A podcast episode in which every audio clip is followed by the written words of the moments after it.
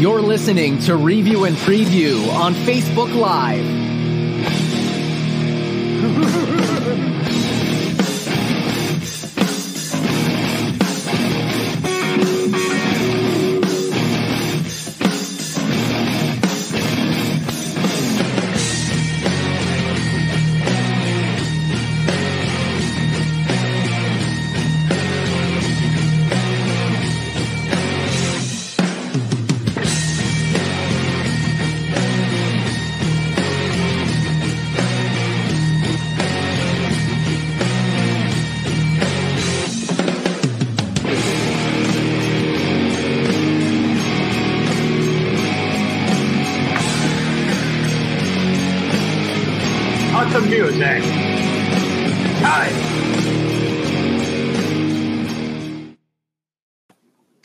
Ho, ho, everybody. Good evening. Welcome to another episode of Review and Preview, the final episode of twenty twenty-two. My name is Tom Scavetta, joined alongside my co-host for the evening, Noah Dog Die Blurred. Noah, how are you doing tonight?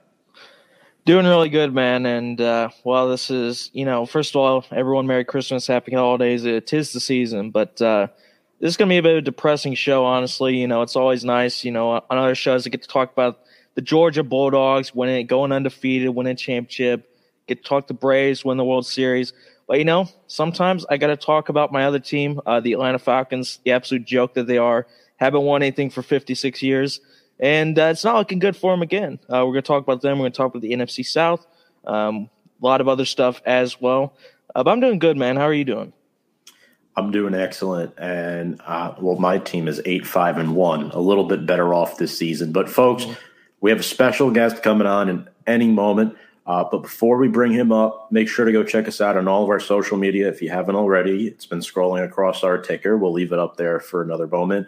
Leave a like and share the show. Uh, leaving a like will help with the new Facebook algorithm. Uh, the show will be seen more in groups uh, if you leave a like on this podcast. We really appreciate you. And, yes, we do wish everyone a happy holidays. And without further ado, let's bring on our guest for the evening, Sean Militello from Off the Dome Sports, huge avid Brian Kelly fan, L S U fan, and most importantly, N F C South, New Orleans Saints fan from Off the Dome Sports. Sean, how are you? Happy holidays. Happy holidays, everybody. I'm doing great here in the okayish state of Louisiana. Uh, you know, we always got a great big pot of gumbo cooking down here, um, you know, getting ready for the winter festivities, um, getting down that road.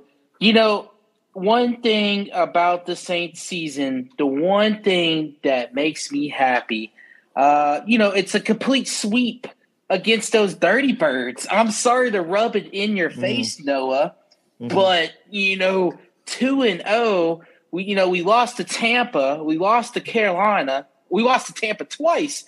But the only division team we beat twice is the Atlanta Falcons. Yeah, you know, I, I knew that was coming about five minutes into the show because, look, you know, it is what it is. The Saints and rivals, they're each other's uh, – Saints and Falcons are each other's biggest rival. Uh, these are the games you circle on the calendar. Look, even when the Falcons, you know, had terrible seasons, I, I remember years where I think two years we actually managed to sweep the Saints, even though our teams were crap, uh, especially one of those years. We didn't even – we were like six and ten, but we still somehow swept the Saints. And it's like, you know what? We sucked, but at least we swept them. And so, you know, from the other side, I can see that from Saints fans.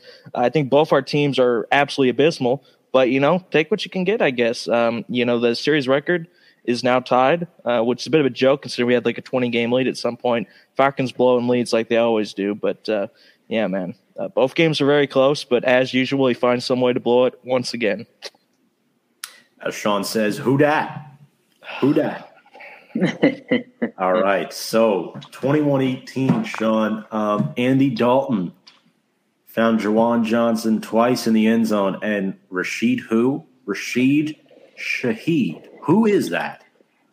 Rashid Shaheed, uh, undrafted rookie out of Weber State, I believe. What a gem we have in him. I tell you what, he is a playmaker. Uh, I saw that he's averaging like twenty-two yards per catch so far. Um, and probably half of those catches he has made this year have been touchdowns, um, which which is funny. Um, and he's been a great punt returner as well. You know, we had Deontay Hardy, a guy that was looking great. He was looking like a secret weapon, you know, five foot five speedster, looking like a wide receiver version of Deontay, uh, not Deontay, Darren Sproles. But, you know, he gets hurt. He's unhappy with his role. And comes Rashid Shaheed, right? Rashid. Yeah. I always get mixed up between his first and last name. So him and Olave are going to be two to be reckoned with for the future for the Saints. And I'm glad you brought up Juwan Johnson. He's been a top ten tight end this year in the N F L. Top ten. Yes, I said it. So top five in fantasy, I believe. Mm-hmm. Not too sure on that one. You can check. But it, it, it, there's some pieces. We just need to figure it out, and uh, we'll see what happens from here. Yeah, no, this is this is just how the Falcons are, man. You know, good old Rasheed Wallace scoring a seventy-yard touchdown on us. Most people probably don't know this. One play, and they scored a seventy-yard touchdown. This is just how the Falcons. Taysom Hill at quarterback too.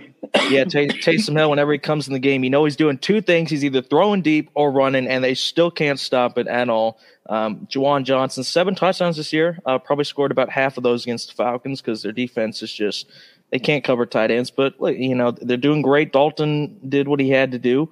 Um, our defense sucks. Um, you know, it is what it is. But uh, season's over. Uh, we'll get into that a little bit when we talk about the N F C South. But, um, yeah, no, a close game.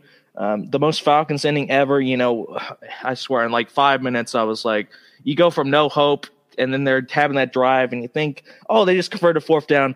And then he fumbles, and it's like, oh, my God, this is the most Falcons ending to a game imaginable. Just like pure elation in one second, and then they're just like absolutely defeated. And then, of course, the Saints somehow have to fumble on a freaking fourth down where they're trying to quarterback sneak to end the game. It's like, oh, you know, maybe we can chuck it deep and, you know, have a shot. Maybe it's pass interference. Nope. Our quarterback runs out of bounds with no time left. It's just just, just typical. Hey, how about Desmond Ritter? First career N F L start. What did you think, Noah? I know you just mentioned he ran out of bounds. Mm-hmm. Yeah, it was. Stat um, line, before I get your thoughts, thirteen mm-hmm. twenty-six for ninety-seven yards. He was sacked four times. Sorry, I know it's a little lag on my end. And then thirty-eight mm-hmm. rushing yards. Yeah, I mean, you know, no way to sugarcoat it. Look, I, I was very happy to for him to finally get the start because we know Marcus Mariota isn't the guy. He's a stop stopgap. He's going to be gone probably after this season, even though he signed a two-year contract. But for Ritter, look, you know, you got to be honest. It, it wasn't a good game. And I will say I did respect he, he came out after the game, and, and there was a quote where he's like, if I had to give a grade for my performance, it's a C-minus or a D. And I respect that he was able to, you know, take accountability. To be honest, if I had to give him a grade, I'd probably give him a D, maybe a D minus. The offense, there are obviously other things I don't think was his fault. I thought our offensive line against a, a very respectable Saints front, you know, you can say what you want about the rest of the team, but their defensive line is still great. Um, they, they absolutely killed us. He was sacked four times. Our play calling was very predictable. It was basically just, hey, let's give the ball to Tyler Algier. And credit to him, he absolutely killed the Saints. I mean, he's basically the only reason we were in that game in the fourth quarter, is absolutely pounding them off the field. But for Ritter, I thought because we couldn't protect up front, the play calling was very predictable. A lot of short passes. I mean, you, you read off the stats there. When you have twenty-six attempts and you can't even get one hundred passing yards, I think it was, it was just very predictable, very one-dimensional. Um, I will say I did like some of his mobility. There were some plays where the Saints broke through and he was able to get away and at least try to look for somebody. Uh, but very concerning, a, a lot of times he threw into coverage where there was just no chance of a completion. A lot of deep passes to the sidelines where there's just he, he just completely overthrew the guy. And, you know, it's not like, oh, he just, you know, barely missed the play that's there. He just there were about ten plays, I'd say, at least, where he just there was just absolutely no shot of success. So you could tell you could very clearly tell this is a guy that was a third round look rookie making his first career start. Uh, he wasn't going to come in and, you know, as hopeful as you were, throw for three hundred yards and three touchdowns. Uh, you can see there's a lot of work for this guy. Um, do I think he's ready just yet? Probably not. But, you know, I, I assume they're going to let him play the rest of the year because I don't think Mariota is going to do much better. Um, but yeah, no, not very good. Uh, I'm still rooting for the guy, obviously, but you know, you gotta criticize when it's due. He did not have a good game at all. Mike DeSanto saying, "What's up to you, Sean?" What up? What up? Uh, Long time Noah, no see. Noah making his analysis. We're gonna get to both your head coaches in a moment, but uh, Sean, where do you think the future holds? Andy Dalton, Jameis Winston, uh, a rookie in the draft. What do you think is going to happen on their center?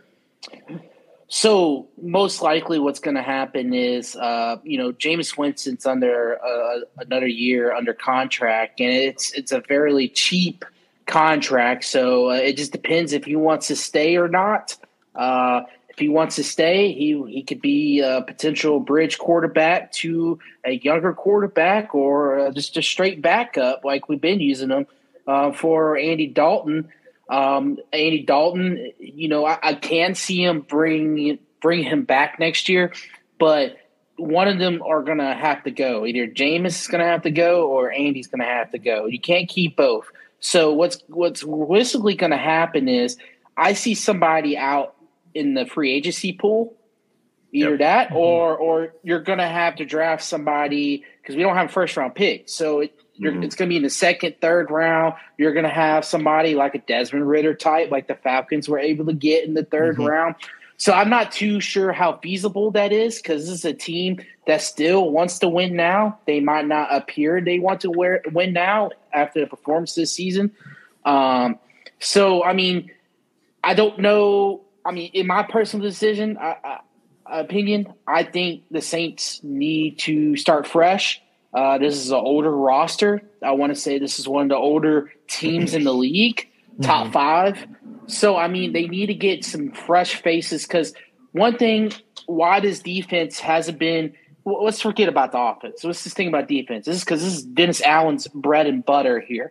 You know, Dennis Allen was a top five defense coordinator for the past three or four years, in my opinion, and his defense hasn't lived up to expectations like years before. A big reason why is because we simply got old. You know, you, mm-hmm. you've seen a lot of big plays missed. You know, our rushing defense, which was uh, ranked amongst the elites, is absolutely getting destroyed this year. You just see T- Tyler Algier, you know, the B Y U kid, just abs- Cordero Patterson always messes us up, you know. So, mm-hmm. I mean, Just not just Atlanta Falcons. I mean, the first game, Cordero Patterson against us was tearing us up. So, I mean, it's not even just the Falcons. We've been struggling against the rushing attack all year. So it's it, it's really uh, uh, hard to say what the Saints are going to do as a team overall for the future. But as far as quarterback, uh, you're either keeping Andy Dalton or Jameis. My guess is going to be Jameis, since he's under uh, contract for another year. And then they're going to go after somebody. It's just throwing a name here. It's not a not a guy I think they, is realistically going to happen, but maybe like Geno Smith, who had a good year. Or they're going to go out in the draft. Maybe Hendon Hooker falls to the second because of his A C L. We'll see. Will Levis is getting a lot of, you know, pickup in the first round. So you might have a quarterback that falls to the second round. We'll see what happens. But I, I think either free agency is uh, or, or – Uh, you're going to have to draft somebody in the second round. Jimmy G, you know, a lot of people circle him around us. We'll see. We'll see. How about Baker?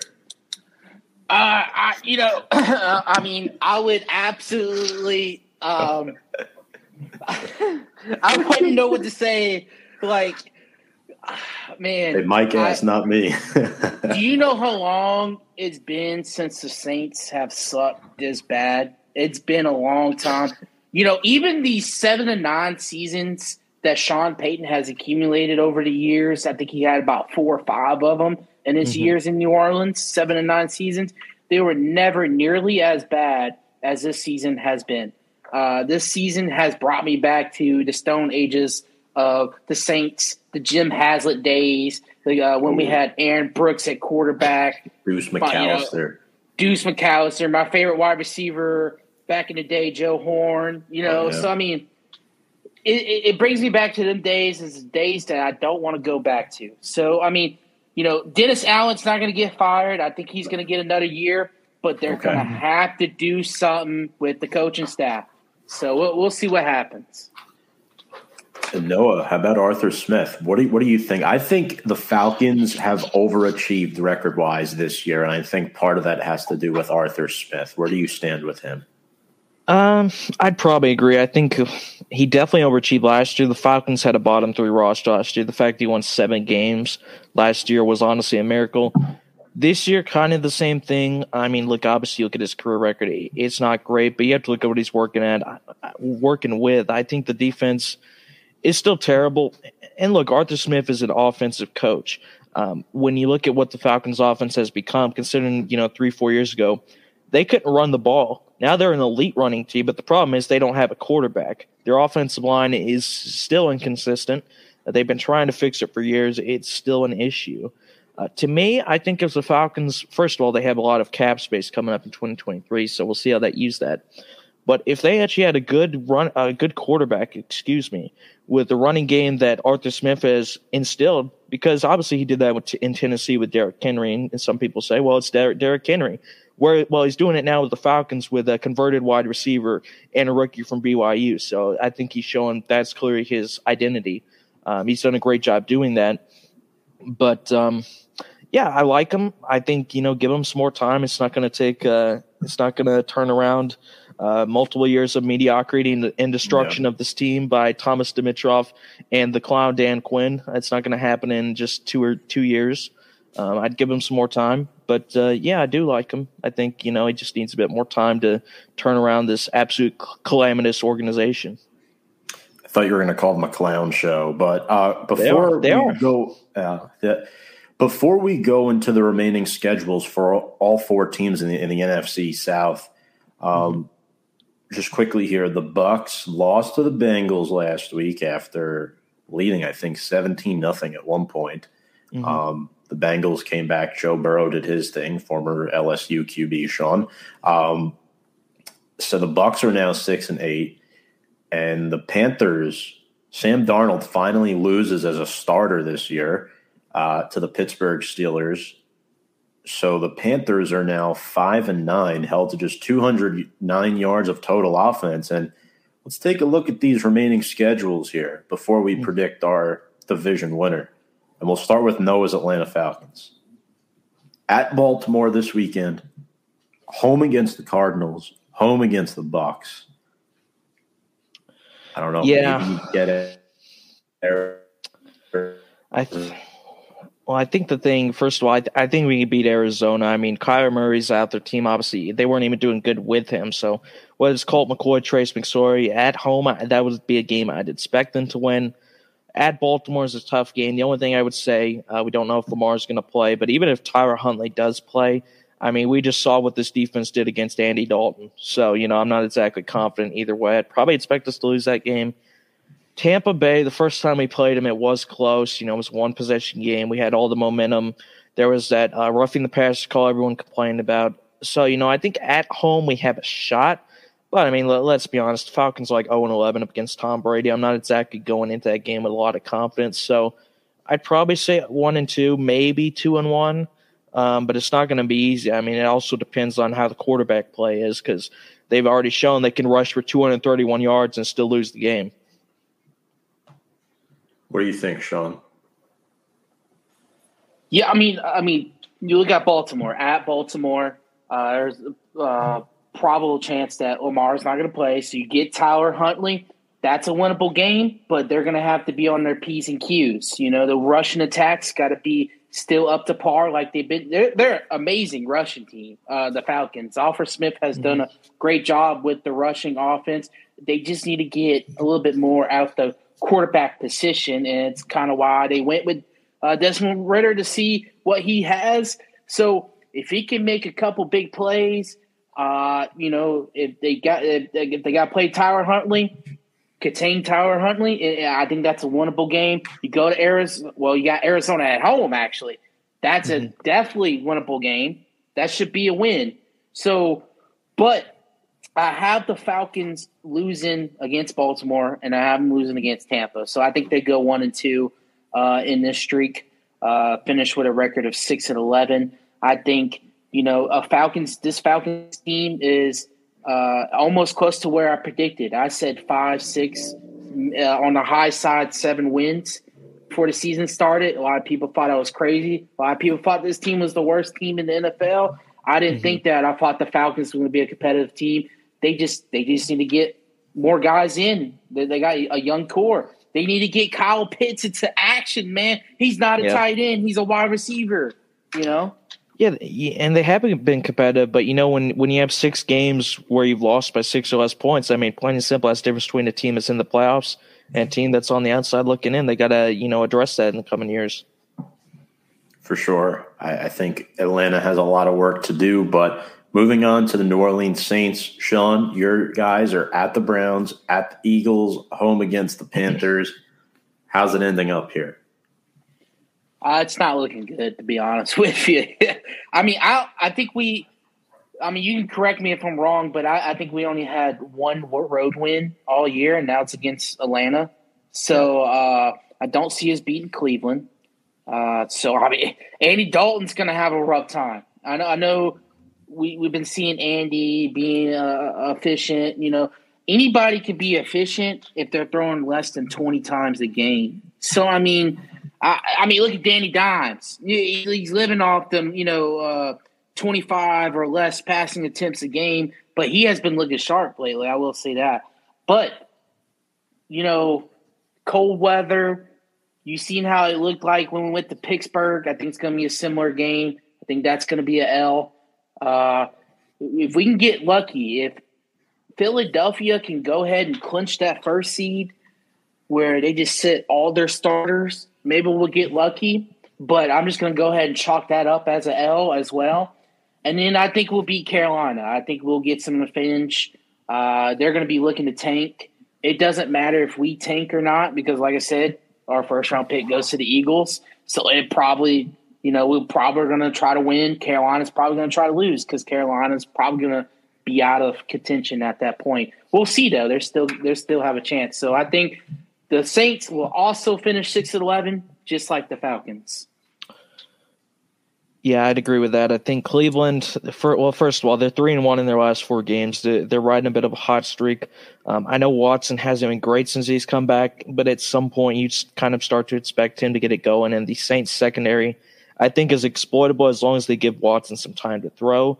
And it, and like it says, you know, it's a road game, tough weather conditions, whatnot. I would expect Cleveland to win that game, but I would not be shocked if the Saints were somehow able to squeak one out, but I'd probably expect Cleveland to win. The Eagles, I think the only shot the Saints would have in that game is if the Eagles had clinched number one seed and were resting anybody. Uh, full strength, I think the Eagles win that game by three possessions easily.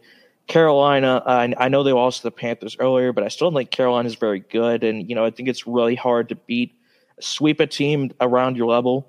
Um, and plus it's at home. And, you know, we, we saw last week, I mean, what an atmosphere for a rookie to go into that place. Doesn't matter how bad the record is. Still really tough place to play to play. So I'd probably say one and two as well. Probably six and eleven. Okay. And speaking of Carolina, let's get to them. So we already know playing New Orleans. You both have that as a loss for the Panthers, but they have the Lions this week, argu- arguably the second hottest team in the N F C right now behind San Francisco, and then well, third if you throw Philly in, but and then at Tampa Bay. So how's that ending up for Car- for Carolina, a team that, you know, they, they've won a couple games here and there, but, you know, they've performed better since the rule firing, but, mm-hmm. you know, it's tough. Yeah, I, I would expect, honestly, this is a bit of a weird one because – if you asked me coming in the show, I'd say, you know, hey, the Panthers might squeak out the division because they've been doing all right recently, and plus everyone stinks kind of at the same level. But when you look at their last three games, uh, these are very tough games. Uh, Detroit has won, what, six of seven? And the only game they lost was by three to the Buffalo Bills, who are considered by most to be a Super Bowl contender. Um, I would expect Detroit to win that game definitely. I think they'll be in a playoff spot by next week because I think the teams ahead of them are going to lose as well in Seattle and uh, Washington. Uh, Tampa Bay, at Tampa Bay, I know Carolina beat them earlier, but uh, look, I never count out Tom Brady. I know it's been a very hit or miss this season. I know the second half was terrible, blah, blah, blah. He's still Tom Brady. Um, I don't expect them to go on the road to, in Tampa and beat them.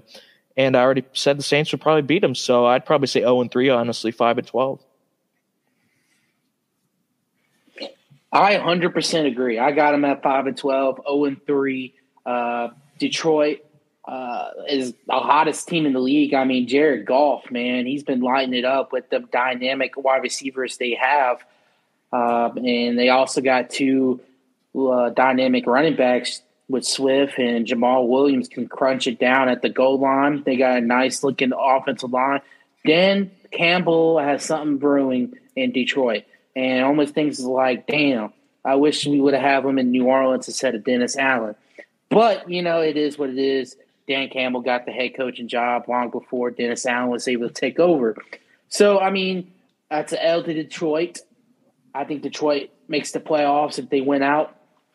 Tampa Bay, you know, I, I feel like we we're, we're about to talk about them in a sec. I feel like we are overrating them just a tad because they've been playing horrible all year. To be honest with you, they they really haven't asserted any dominance like they should have. Uh, but, you know, I, I still think that's an L. I, I don't think the Panthers will have enough to beat Tampa Bay. I will be shocked if they do beat any of these teams. Uh, the only team I say that is the most beatable is the Saints. But, you know, you know, I, I feel like after going oh and two the first two games, why even try for the third game? So, I mean, especially when they're going to be looking for draft position. I know players don't tank. They're always looking for a second job, make sure, you know, they look good on tape. But I just don't see any desire for Carolina to, you know, to go one hundred percent against New Orleans week eighteen after going oh and two the first two games. Yeah, I agree. five and twelve for Carolina. Um, so by default, I mean, it's either Tampa Bay wins the division or a six and eleven team gets in the playoffs. Let's get to the Bucs in their final three games at the Cardinals, home against the Panthers, at the Falcons. By far the easiest schedule of the four teams in this division. Do we have them going three and oh here in these final three games, or do they slip up at one point? Well, here's what I'd say. I would expect them to go three and oh.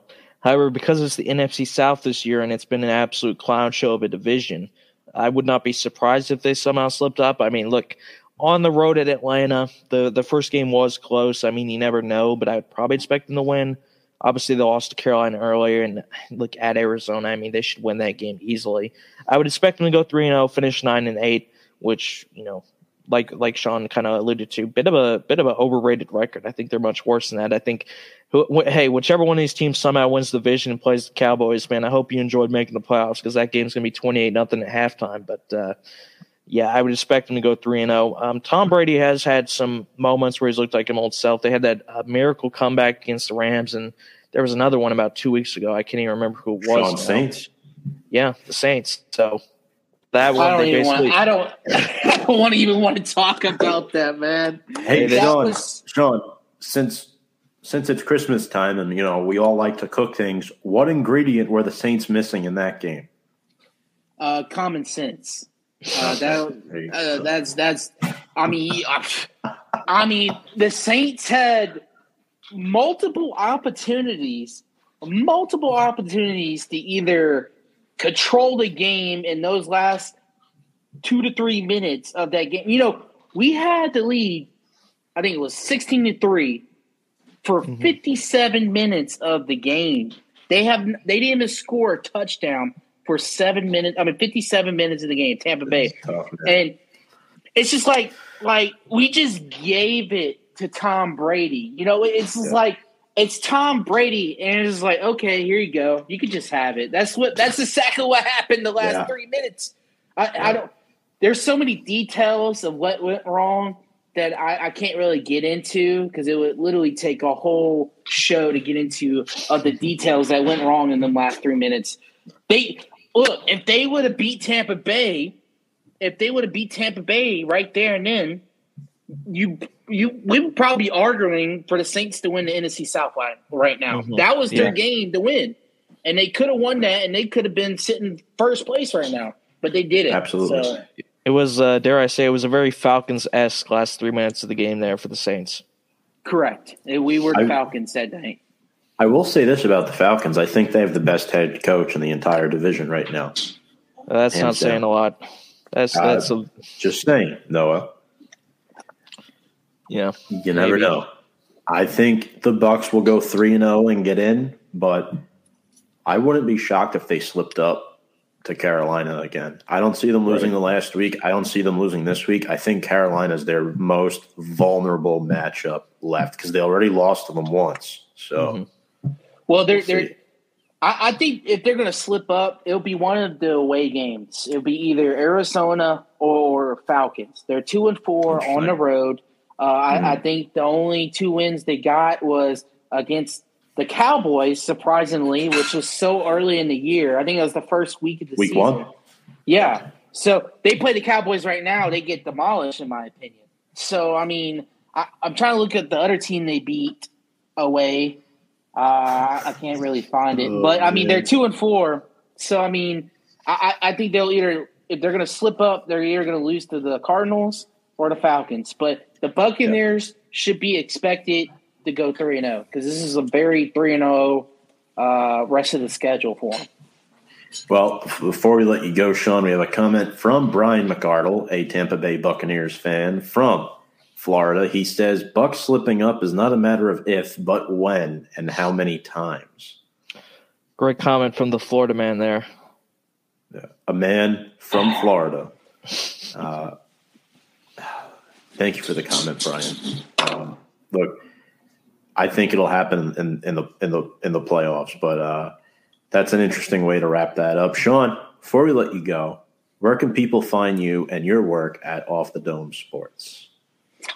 So you can find Off the Dome Sports on pretty much on every uh, media, social media platform, Facebook, Twitter, Instagram, Twitch, uh, even on TikTok, even though I don't post on there as much. Uh, I, I've been doing shows lately. I've been busy. Uh, I've been working a lot. That's all I've been doing. Uh, I do have a new co-host I've been working with. He's been, he's, been, he's great. Uh, I call him Teddy G. But uh, you can you can also just find me on my regular social media, just Sean Militello. You could probably just look up Sean Militello and I'll pop up on anything. Yeah. So I mean, and and I'll follow back. If you follow me, I'll follow back for sure. So that, that's how I roll. Sean, thank you so much, and quick shout out to you for attending the Alabama upset game this year for Brian Kelly. Just want to shout oh, you yeah. out there. It was um, so great, man. It was um, one of the greatest games in. Like every football game I've ever been to, that's been mm-hmm. the greatest. Hey, Sean, what about that S E C championship game? How'd that go for you? You know, if it wasn't for, you know, the blocked field goal and them not knowing, I mean, mm-hmm. we probably could have had a chance. We just and, opened up a can of worms. We'll be back next year. That's all I get to say. You seen the transfer is, portal today? Oh, I've been keeping attention, yeah. This show – needs to happen again with little Georgia L S U talk next time we get you on, Sean. Absolutely. So, I'd love that. You know, it's funny because Georgia fans weren't really saying this back in two thousand nineteen when Icy Joe, man. Oh, here was we just, go.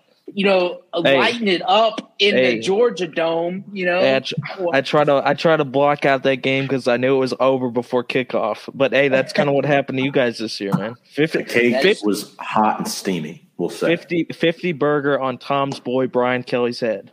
And you know what's crazy is I think we threw like almost five hundred yards of passing that game, which is crazy. And we get blown. Sean has a clip of me analyzing Brian Kelly from late last year when he was hired, Noah. And I, I think you've watched that clip before. But, folks, if you haven't watched that clip again, it's on my Facebook page. It's on Sean's page, too, off off the dome. So check out my thoughts on how Brian Kelly's identity of, of a football team goes. Check out, check out the ingredients, man. And yes. There's always a, a ingredient in uh, every recipe, including the a cake, right?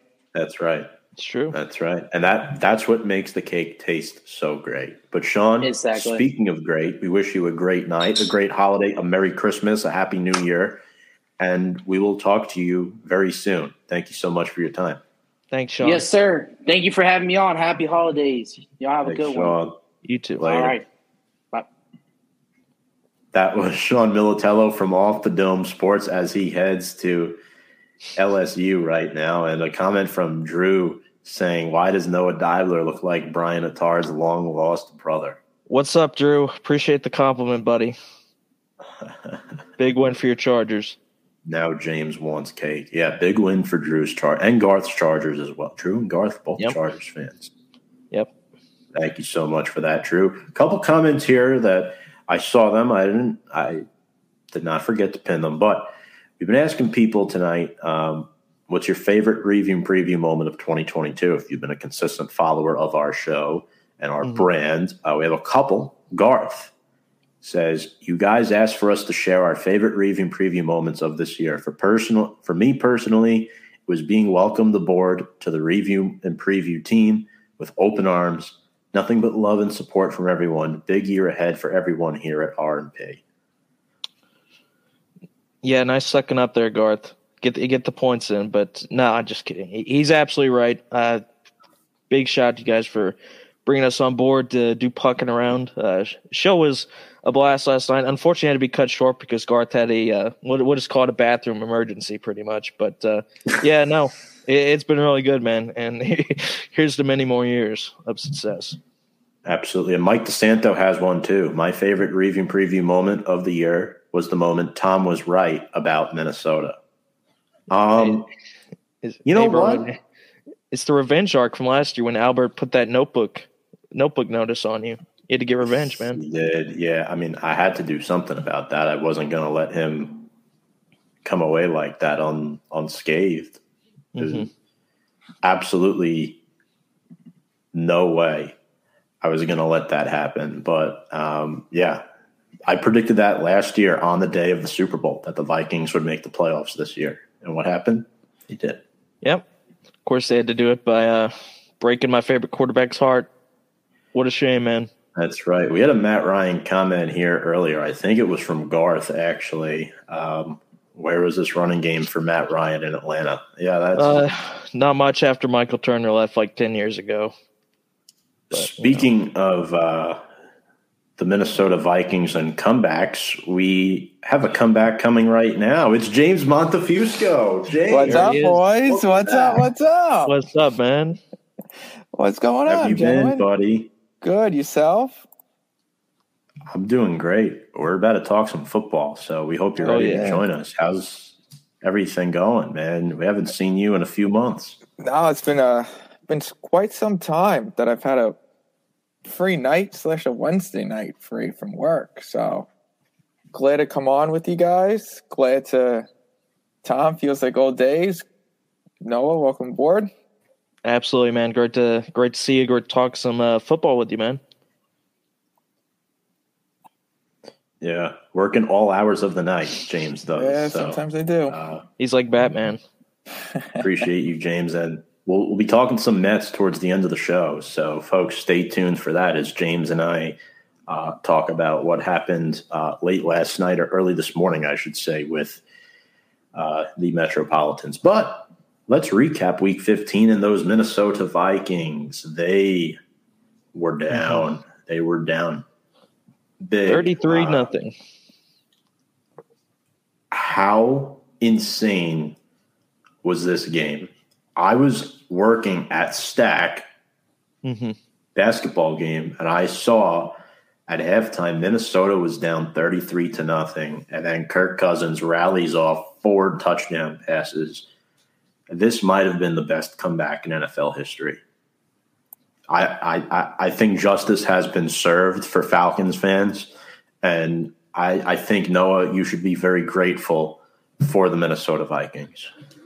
You see, I'm half grateful. Obviously, I'm half grateful that, you know, there is another comeback that can at least come close to our meltdown in the Super Bowl. But, of course, it had to happen to our former quarterback, who's literally my favorite quarterback of all time in Matt Ryan. Um, look, you know, a couple things about this game. Uh, first of all, Kirk Cousins was absolutely dicing up the Colts secondary. I mean, almost five hundred fifty yards of offense for the Colts. Cousins, I believe, had over four hundred yards passing, four touchdowns. He did have two interceptions. I think one was a pick six, but look, when the game mattered the most and it was on the line, he got it done. Dalvin Cook uh, was incredible. He took a little five-yard screen pass to the house that really, you know, basically capped off their momentum in that game. Uh, four touchdown passes to four different receivers. And the other side for the Colts, look, obviously you got to bring up Matt Ryan. This guy, unfortunately, whether it's coincidence or not, he's linked to some of the biggest collapses in N F L history, and look, whether it's fair or not, all, all the good stuff he's done, that's that's going to be on his resume. But um, for him, I think you can definitely tell he's very well past his prime. Um, but the, it's not all his fault. I will say that. I'll just throw that in there. Jonathan Taylor did exit this game. It looks like he's going to be out for the season. That's their best player on the entire offense, pretty much, other than maybe Quentin Nelson. He's the focal point. Losing him definitely hurt. Uh, the offensive line play was very poor, and I thought the play calling was really bad. I, you know, Jeff Saturday, you could definitely tell why he's not an N F L-level head coach. I mean, Minnesota was just beating up Indy at the line of scrimmage the entire second half.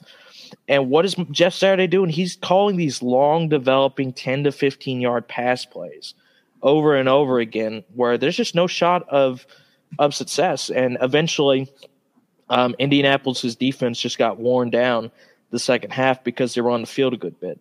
So, um, yeah, just absolutely stunning. I mean, when I saw they're up thirty-three to nothing, I was like, well, you know, that's game over. And I checked later, and it was like, oh, it's thirty-six twenty-eight. Oh, wait, they have the ball.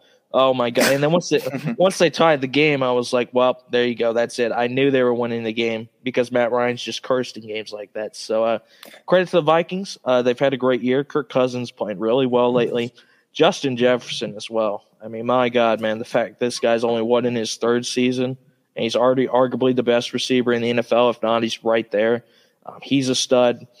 Uh, they're looking dangerous, man. They're looking really good lately. James, we got to play them on Saturday at one o'clock. Yeah, I know we do, which uh, which is kind of scary.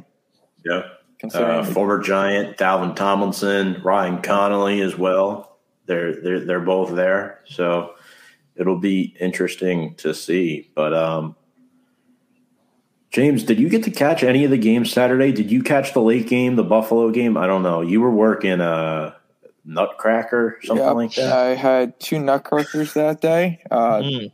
Yeah, uh, I was actually. You're gonna have to. You're gonna like this story. I was able to catch the last two minutes of the Vikings game.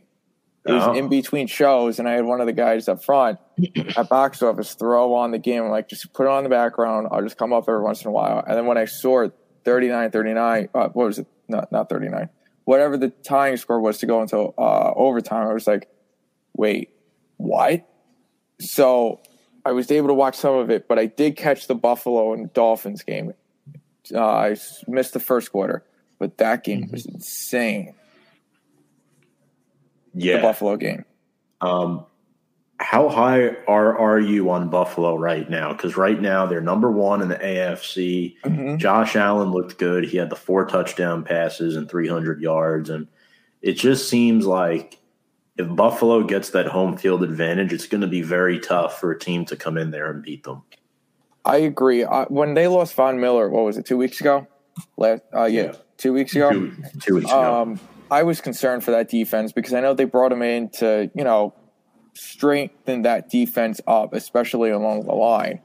And then when he went out, I'm like, uh-oh, is this the start of the end for Buffalo? But after they're able to come – and the Dolphins come in and able to beat the Dolphins, that is arguably one of the best offenses right now in the league, or one of the better offenses offense in the league. Um, I think it just Buffalo is just on a different level. Buffalo's like on that Kansas City kind of level where they make plays where you don't think will be made. Josh Allen just looks incredible.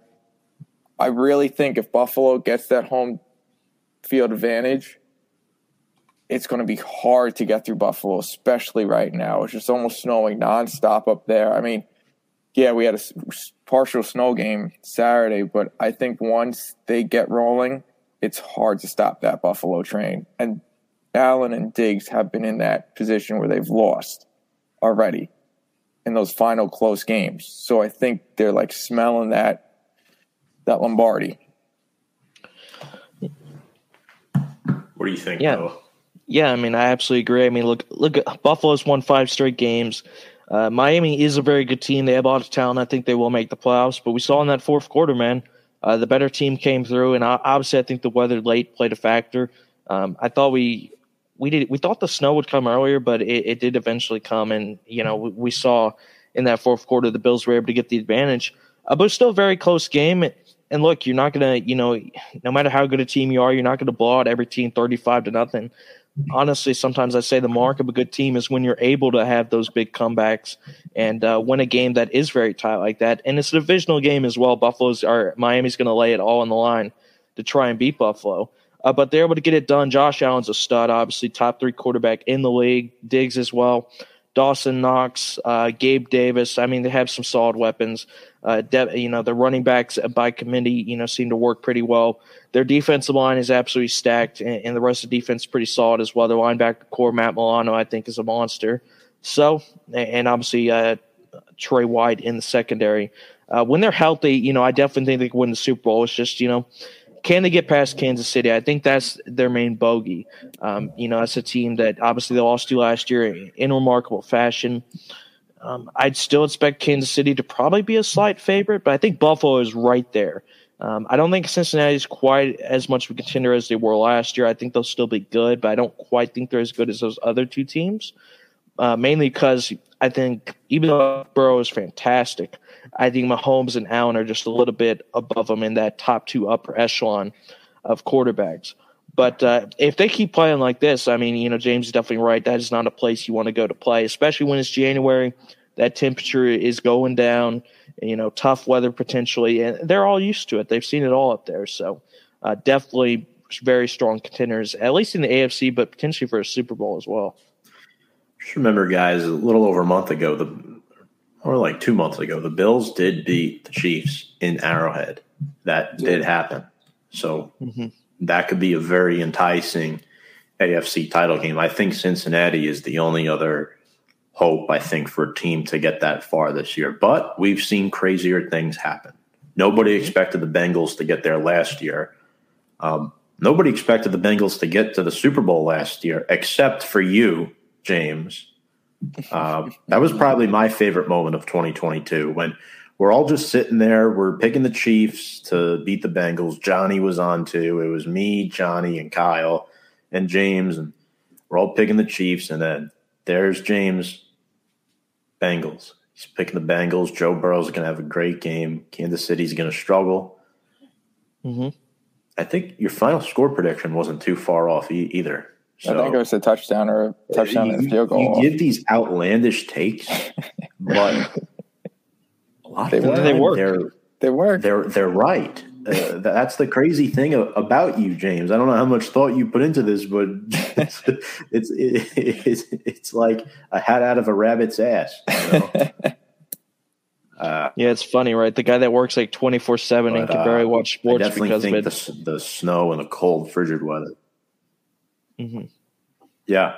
Yep. Um, the Detroit Lions are the next team we're going to talk about. They're a hot team in the N F C. They take That's down the Jets twenty to seventeen. Um, Zach Wilson back starting for the Jets. Mike White was injured this past week. Wilson um, threw for three hundred seventeen yards and two touchdowns. Are the Lions bound to clinch that last playoff spot, though? I don't think it's a guarantee, but I would expect them to do it. Um, they're red hot, and the team's in front of them.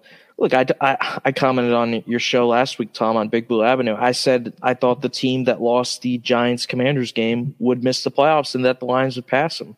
And uh, from what I saw, I didn't see anything that would really change my opinion on that. I think Detroit has won six to seven games. The only game they lost was by a field goal against Buffalo on Thanksgiving, and we just talked about how great we think Buffalo is. Uh, Dan Campbell's got this team firing on all cylinders. Obviously, they really believe in what he's preaching there. Jared Goff, look, credit to him. I did not expect him. I don't think most people expect him to be good. In fact, I think most people thought he'd be really bad this year. Uh, but twenty-three touchdowns to seven picks, completing sixty-five percent of his passes. Uh, he's been absolutely phenomenal, honestly, for the Lions. Um, running game is really solid. They're a very physical team is what I've noticed from the Lions. Even though their defense was really struggling early in the year, it looks like they're kind of starting to get that in check as well. Um, and look, you know, say what you want to say, but, you know, you can look at the talent, analyze it all you want. Uh, but the scariest thing you don't want to play once you get in the playoffs is a team that's red hot. I mean, look at what my Atlanta Braves did last season or season before last in twenty twenty-one. Um, so, you know, yeah, I think Detroit will make the playoffs. It's not a guarantee, obviously. I mean, all of a sudden they could just fall off a cliff and, you know, maybe Washington stinks in. But on momentum right now, I'd say they could probably pass Washington and get that final spot. Yeah, James. And it seems like the Jets are trending in the other direction um, at the wrong time. If you were the Jets, when both Q Bs are back healthy, are you going Mike White or Zach Wilson? When both are back healthy, it's like part of me wants to say Zach to see what he's really made of. Mm-hmm. But I, you saw what Mike White gave you for those games he was filling in, and yep. the team just looked like a different team under Mike they White. Did. I honestly think Zach Wilson in this big city, everybody was all high on him, like everybody is, especially when the Jets draft the quarterback, and then mm-hmm. like to be like, oh, now he's trash, he sucks, yada, yada, yada, yada, whatever. I think you ride with Mike Mike White. Mike White, in my eyes, gives you the most chance to win. Zach Wilson just has too much baggage around him, honestly, at this point in time, where it's just taking him away from the game, and every time he steps on the field or every time somebody new gets a girlfriend in his locker room, it's his face plastered all over the place. I'm sorry, but I think wow. that's the truth. Wow. But ultimately, I think you have to go with Mike White. Zach Wilson is not your answer. He's hurt two years in a row for this team. He he doesn't look like somebody that wants to be on the sidelines learning. I think when they panned to him and Flacco when Mike White was on the field a few games back, I was that I just looked at him and, and I kind of saw he he just wasn't there. He didn't want to be there.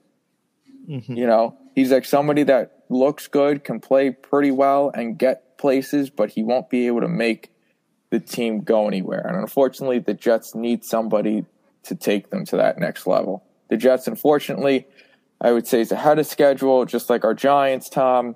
But the Jets right now are hit with that injury bug and trending down. And Saleh has a lot of things he needs to answer on that quarterback lock in that quarterback section of the locker room. Yeah, there's just there, there's a lot of question marks. Um, Again, I don't think running into the Lions helped them. Mm-hmm. Uh, you know, I still think the Lions are a scary team, but you know the Jets have their work cut out for them if they're going to have any chance at these playoffs. Because right now, I think Noah, what is it? The Chargers and the Dolphins hold the final two spots. Baltimore's the five. Right, yeah, yeah. Mm-hmm. So I don't see Miami falling out. I don't mm-hmm. see the Chargers. I, I think the seven are set. I mean, I think the seven best teams are the seven that are in the field right now. I don't think the Raiders, the Patriots, or the the Jets could un- unseat anybody at at this point. You know, it's going to mm-hmm. be very tough, very, very tough. Um, the only team that I think has a shot is the next team we're going to talk about, the Jacksonville Jaguars. And I say that not because of their wild card chances, but their divisional chances. They're only one game back of the Titans, and they have a game against them in Week eighteen that I predict will be flexed to Sunday Night Football. And mm. hot take here, the Jaguars control their own destiny. The Jaguars are going to the twenty twenty-two N F L playoffs. Write it down. Get the Albert, get the notebook ready, man. Get it in there. Hey. I'm flying into Jacksonville Christmas night, so I, I need to be very nice to my peeps and my family down there. So mm-hmm. I, I can't. Uh, just saying. Well, look, the, the thing with the A F C South is, you know, obviously it's between the Titans and Jaguars. The, the main question is what's going on with Ryan Tannehill, because I, I did see a report come out today from some N F L reporter. I can't. I think it's uh, Paul Korinsky or something like that is his name, basically saying – Tannehill might be out for the rest of the year because he might need ankle surgery. Uh, not definitive on that, but if he is out, they're going to have to turn to Malik Willis, who personally I'm not a fan of. I thought he was very overrated around draft time. Um, but, you know, if he if Tannehill is out, that's something you have to take into consideration. They just lost a, a crucial game to the Chargers that was really hanging in the balance. You know, it was tied late in the game, and then Herbert, you know, got him in field goal range and ended up winning the game. Um And the Jags are, are really looking good lately. And I think the main reason that Trevor Lawrence is fu- really starting to show why he was the number one overall pick. I know he struggled a bit last year, mainly with turnovers. Uh, Urban Meyer was there. It was a bit of a dumpster fire. But this season, you know, Doug Peterson's come in, and credit to him. That was a that was a move I think a lot of people clowned on at the time. But uh, it looks like he's kind of righted the ship, you know, put some stability into that franchise. Lawrence, four touchdown passes. against the Cowboys, um, almost four hundred yards as well. I think he's a top ten quarterback this year in pretty much every passing statistic. So uh, he's doing great. And look, when you got a hot quarterback at the right time, I don't know if I'd guarantee I'd expect Jacksonville to win the division, but I think they have a great shot, which if you asked that four, four weeks ago, uh, you'd get absolutely laughed at, which is a credit to how the Jags have been playing lately. They were two and six. I remember yeah. listening to their game against the Broncos that they lost in Jackson. Uh, it might have been in – no, it was in London. It was bad. It was really, really bad. I mean, James, they've turned Evan Engram into a formidable option. I don't know how that's possible because, well, Tom, we know coaching. how he – yeah. Coaching. Yeah, that that's true. Coaching. Coaching does go a long way. They've put Engram in a good spot to succeed, and, you know, they've displayed his talent more. They've used him properly. They only signed him to a short-term deal. There there isn't all this pressure on him right now. It's a short-term commitment, but Fonz the Falco saying, "Hello, I gotta I gotta get to this one. I'm just here so I don't get fired. Don't worry, um, I'm not Mister McMahon. I'm, I'm Jags are cooking. Thursday night's game is going to be good. Who knew back in Week One this would be a great great matchup? Yeah, Fonz, you might want to start Travis Etienne in your playoff matchup this week if, if you're still watching. Just saying." Oh, yeah, that's another guy I didn't even mention. Etienne, after, you know, being injured all last season, he's been a stud this year for them. That's right. This shit made the Pro Bowl last year. Uh, didn't he make or the no, Pro Bowl? Or no, was it year? last year or twenty twenty? It was, it was something I like think that. He made the Pro Bowl when he was on the Giants, wasn't he? Didn't yeah, he? yeah. yeah. The, the, the year he had one touchdown, he made yeah. the Pro Bowl. Joke. But I will say this. Mm-hmm. The hair is him. Trevor Lawrence is stud. Uh, a yeah, he is a future league M V P. He is a future league M V P. Um, I'm not saying anytime soon, but within the, within the next three to four years, he will be a top five quarterback in this league. Uh, I think it's yeah. I mean, I think it's Mahomes, Allen, Burr, Burrow, Herbert, and probably Lawrence. I'd say it's probably that fifth guy, and you know, most most promising quarterbacks. I put him over Hurts. I put him over Tua easily. Mm-hmm. Yeah. Um, you know, I mean, Tom Brady and Aaron Rodgers are starting to fade out a little bit, but you know, just one hundred percent yes. Uh, wrote me off with seven and seven, but didn't write back. Um, Fonz, I had a feeling I was going to lose that matchup, okay? uh, and and uh, who the hell was it that got a crap ton of points for you? I, I, I Oh, it was Kirk Cousins. You, you just start Kirk Cousins, who has negative points at halftime and ends up with thirty-eight at the end of the game. I, I think you had Dalvin Cook, too. So screw that, Fonz. Screw that. Uh I do wish you the best of luck this week. I hope you win and advance to the finals. Um, Tell yeah, us how you really feel. Man, yeah.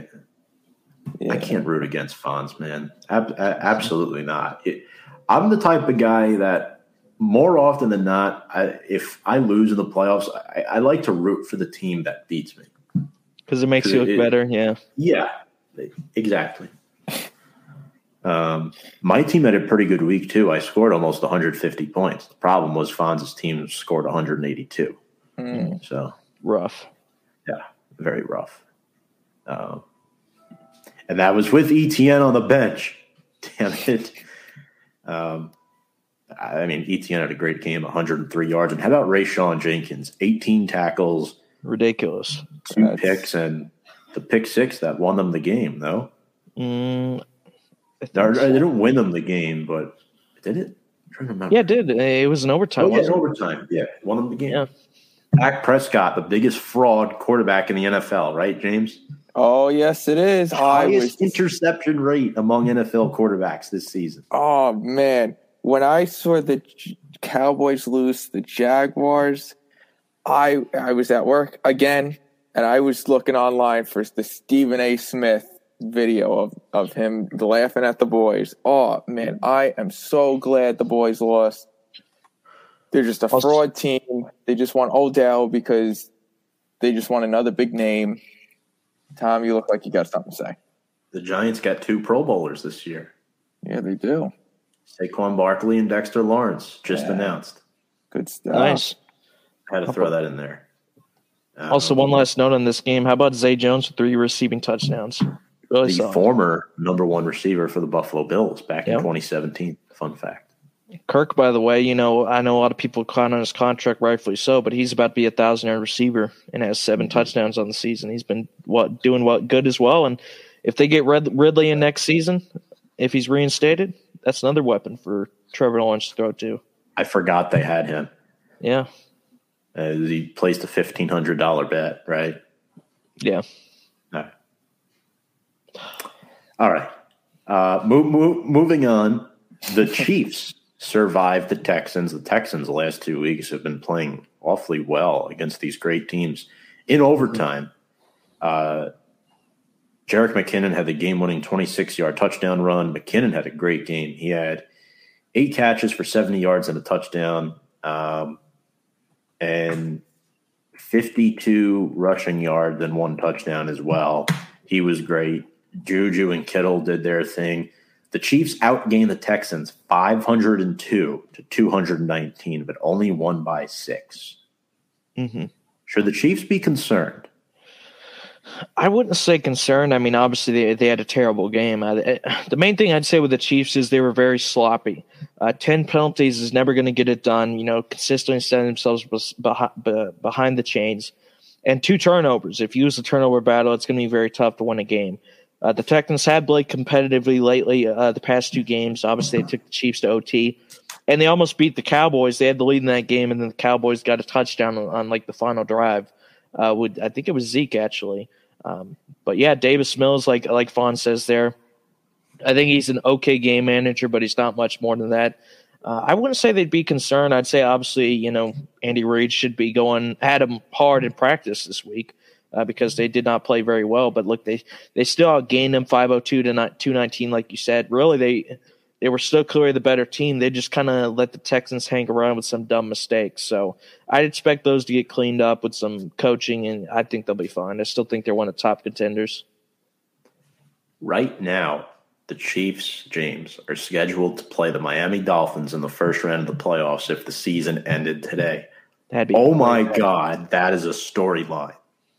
That is, that is a storyline. Story Tyreek Hill against his old team in Arrowhead in the playoffs. And you want to know who would win that game if it ended today? I know exactly what you're going to say, and I'm going to think you're fucking crazy. Miami. But then, but then it, it turns out he's going to be right. Exactly. The Dolphins are on a three-game losing streak. I don't care. Miami's winning that game. What are your picks? Um, yes. Moving on to our final game. Oh, my God. Lateral damage. um, my gosh. Jacoby Myers coughs, uh, coughs it up on a lateral on the final play of the game for the Patriots. The game was bound to go into overtime. Mm-hmm. The Raiders recover the fumble on the lateral. And Chandler Jones, the former New England Patriot, stiff arms Mac Jones and runs stiff. him into the end zone. He stiff armed Mac Jones back to Alabama. That's where Mac Jones belonged, right? Right now, as probably mm-hmm. an assistant uh, coach, because he, he, in my in my opinion, Bailey Zapp should be starting. Oh yeah, he looked really good when he came in. Pride of Western Kentucky, baby. Um. Ramondre Stevenson had a fantastic game, one hundred seventy-two yards on the ground coming off that injury. Um, that was so tough. James, what were your thoughts on, on, on that on that play? Um, I know Myers is a big receiver for them, but I would just love to be a fly on the wall between him and Bill Belichick post-game. I, I mean, come on. You're going into overtime. I'm just going to point this out now. Most of the overtime, oh, most of the games on Saturday went into overtime, as it was. So why don't you just add? I, I, it was just a stupid play. Like maybe it was like, oh, we, you know, just, you know, let's just have some fun. But at the same time, you're trying to win. What are you doing? Well, why would you do that? I mean, Belichick probably walked in there, did his press conference of blank face, walked into the locker room, and at least mm-hmm. had to ream everybody out. I mean, it just isn't a singular guy. I mean, yeah, he probably got the brunt of it. But, like, come on, man. Like, you, that's just telling everybody, I just want to lose to lose. And look, here's the main kicker for me. It'd be one thing if the Patriots were, were a four-win team, right, and they had no prospects and they're just trying to do anything. This is a team that is fighting for their playoff lives, that really needed this win, that came back. I think they were down seventeen to nothing or seventeen to three, something like that at halftime. Came back to tie the game at twenty-four all. And Jacoby Myers, I mean, it was one of the most hilarious. Like, I could not believe it. It was so hilarious when I saw this. I just could not believe. What was he thinking? I mean, I have no clue. Um, and, like, this isn't like some nobody practice squad player, right? This is a guy that's been their top receiver for the past probably two or three years at this point. He's a veteran at this point. He obviously knows what he's doing since he's coached by Bill Belichick. And uh, I don't know, something something mentally in his head clicked. Maybe he had a bet on the Raiders winning the game. Who knows? But, uh, yeah, uh, it was one of the dumbest plays I've ever seen. It was absolutely hilarious. I literally died laughing the first time I saw it. it everything about it was funny, from the play itself to Chandler Jones just absolutely stiff-arming Mac Jones, and the fact it was Chandler Jones against the Patriots, his old team.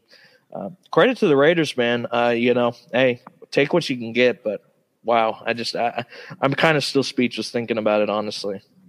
Yeah, it's unfathomable for me personally, but – quick comment from my buddy Kevin saying Hill versus the Chiefs in the playoffs would be insane. I'd have to agree with you. Yeah, that that would be must-see T V, a, a two versus seven matchup. But um, do either of these teams make the playoffs, the Raiders or the Patriots? I don't think so. I think the I think the five through seven, so whether that be the Ravens, the uh, Dolphins, and the Chargers, I think those are pretty – first of all, I think they're all better than the, these two teams, but uh, you know, I think that they're playing some okay football lately. All those teams, you know, the Ravens, even though Lamar is out, they're still playing competitively. Uh, the Dolphins, they've been a little bit of a skid lately, but they've also played some really tough teams. I still think their roster, especially their mm-hmm. offense, is really good. And the Chargers, uh, Justin Herbert, he's Justin Herbert. So even though they didn't play great against the Titans, uh, he got them a win. So. Uh, and plus, they've been on a pretty pretty decent streak lately to get back in the playoffs, because they haven't been in the playoffs most of the season. Um, so I'd say the Raiders probably have a little bit of a better shot than the Patriots. I don't think the Patriots have a shot at all. I, they, they don't have a quarterback. Um, at least with the Raiders, I can say Derek Carr on his day, throwing to guys like Adams and Waller, uh, he can get yeah. it done. But Patriots, I don't think have any shot. The problem is for the Raiders, they play the Steelers, who are going to be on a lot of motion this week, which we'll talk about later.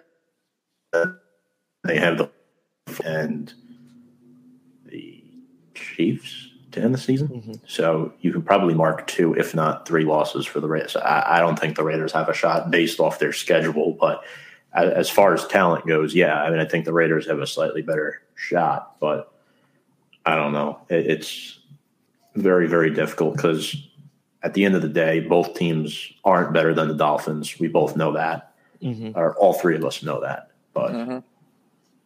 So it is time to talk about our studs and duds for week fifteen. New segment, James. Okay. Uh, actually, why don't we throw you on the spot? Oh, geez. Okay. All right. Yeah. Yeah. Yeah. You know, you, you come in at the eleventh hour. We're going to throw you out. We're going to throw you out there. Um, so basically, what we've been doing is we've been coming up a list of studs and duds for the week. Players we thought that performed really, really well. Players that it could could be a player, could be a coach, could be a team. Okay. It could be a manager. It could be a G M. Anybody in the, in the N F L that um, you would consider a stud or a dud for week fifteen. All right. Um, what do I need? One of each? Yeah, just pick one of each for a short exercise before Noah and I kind of. Sure. Um, stud, I would go have to go with, um, you know, our new, one of our new uh, guys on the Giants defense, uh, Kevin. Oh boy, okay. Kayvon. K- Kayvon Thibodeau, right? Thibodeau. Wasn't yes. It? Oh, all right. Sorry. No, I, listen, it's been years that I can barely pronounce names on this show, so I got to take the small one. Uh, yeah, that's nothing new. um, I go with him. He just looked phenomenal. I think he's finally getting into his groove. Yes, it's taken most of the season, but he is coming to what we expect. Duds, uh, hmm, you know what? Let's go with uh, a team here. Kansas City Chiefs for nearly losing to the Texans. Mm. A high-powered offense that nearly lost to the Texans. My That's eyes, it says thing. a lot about that team right now, especially heading into playoffs. Yeah. Those are my two. All right. Actually, Thibodeau was one of our studs, so you guessed one of our studs. Right. Congra- congratulations. Thank you. Uh, Noah, give me your first stud of the week. Hmm. Like the best stud of the week, or just one and just a random one? Anyone that you have. Uh, I'd say Trevor Lawrence, uh, that the incredible comeback he led against the, the Cowboys, had four touchdown passes. I don't think he might have had an interception. I'll, I'll look it up real quick, but I mean, he was just absolutely killing in that second half. Yeah, he had three hundred eighteen yards, four touchdowns, an interception, one hundred nine quarterback rating. Uh, his last three weeks, he has eight touchdowns to one interception on the season, twenty-four to seven ratio. Uh, he's been killing it lately, and it was a massive win that kept their season alive against a, a solid team as well, and big comeback. So I'd go with T-Law, probably my biggest of the week. My first start of the week, I'm going with the same team, but on the other side of the ball. I'm going Rayshon Jenkins, eighteen tackles, two picks off of Dak, one return for a touchdown. You make the game-winning play. You make that many plays throughout the course of four quarters, plus you're going to be a stud of the week for me. Uh, we have a comment here from Garth saying, uh, James, how about those Isles? They're uh, doing decent. Doing, they're doing right. decent. They got a big uh, Tom, I'll take care of what's going yeah, on. Yeah, James, there. we might we might need you for yeah. Q C here. Yeah, I got Ap- you. Apologies about that. No, no, um, no. That's why I paused and was like, wait, what? Yeah, we'll um, let you do your thing, but yeah. any thoughts on that comment before we uh, on Garth, block this uh, pot? Yeah, uh, no, Islanders have a big game tomorrow against those Rangers. Hank, if you're watching, I'm sure you're going to that game because they're home. Um, but no, we're we're doing pretty well at the moment. Um, so yeah, you, sorry, I'm gonna just zone out here for a few minutes. Hey Tom, what happened to those Rangers last night, man? Ooh, thank you, Noah. Appreciate you. Um, what, the, what the fuck, James? Hey, we, we won seven in a row, so we were bound to lose eventually. Yeah. Uh, we were bound to lose eventually. Um, man, this guy must love Garth, Fonz, and Drew. I'll tell you that much. Uh, Maybe. Better Drew Tranquill. I like that as a stud pick. ten tackles, one sack, and one forced fumble. Pride of Notre Dame. That's right. Another uh, fighting Irish guy. Uh, li- literally. Uh, Noah, your first dud of the week. Man, there's some contenders, but I'll probably just go with the most obvious one. I'd go with Jacoby Myers for that dumb lateral play. I have no clue what the hell yeah. he was even thinking. Um, basically completely cost his team the game almost single-handedly. Look, I know they got down early and they had to have a major comeback, but this was a game that really needed for this season, you know, season basically on the line, playoff credentials on the line, mm-hmm. and he just completely gave it away to a team that they might even be competing with down the stretch if, you know, some things go haywire a bit. So, yeah, um, Jacoby Meyer, decent receiver, but uh, on that play, he looked like he should be back at Pee Wee. That's a great pick. Um, my pick, I'm going to pick two players. I'm going both of the Cardinals quarterbacks, Colt McCoy and Trace McSorley. Um, what a shit show for both of them. Three picks combined. Um, I think McCoy finished like seven to fifteen, and then McSorley came in. It wasn't much better. Um, I think McSorley's starting this week for the Cardinals, which is an absolute catastrophe. I think Cliff Kingsbury has punched himself a ticket out of town uh, at this point. But, um, yeah, guys, I – both of them were just atrocious. I mean, they they got annihilated by the Denver Broncos. And that offense is hey, bad. Not just the Denver Broncos, Tom. Denver Broncos with Brett Ripien at quarterback. Brett Ripien. That's yep. right. Um, son of Mark Ripien. Yeah. Little fun fact for you there. Um, Noah, any more studs of the week? Studs, yes. I mean, this one obvious one we've missed, and that is a man by the name of Joshua Allen, quarterback for the Buffalo Bills. Uh, massive divisional game against the Miami Dolphins, very solid team, and he had three hundred four yards, four touchdowns, no interceptions, and one nineteen point two quarterback rating. Uh, easy one of the most elite quarterbacks in the league, and definitely deserving of a stud of the week nomination. My final stud of the week. I love that Josh Allen pick. I'm going with Kirk Daniel Cousins. Yes. The Vikings clinched the N F C North for the first time since two thousand seventeen.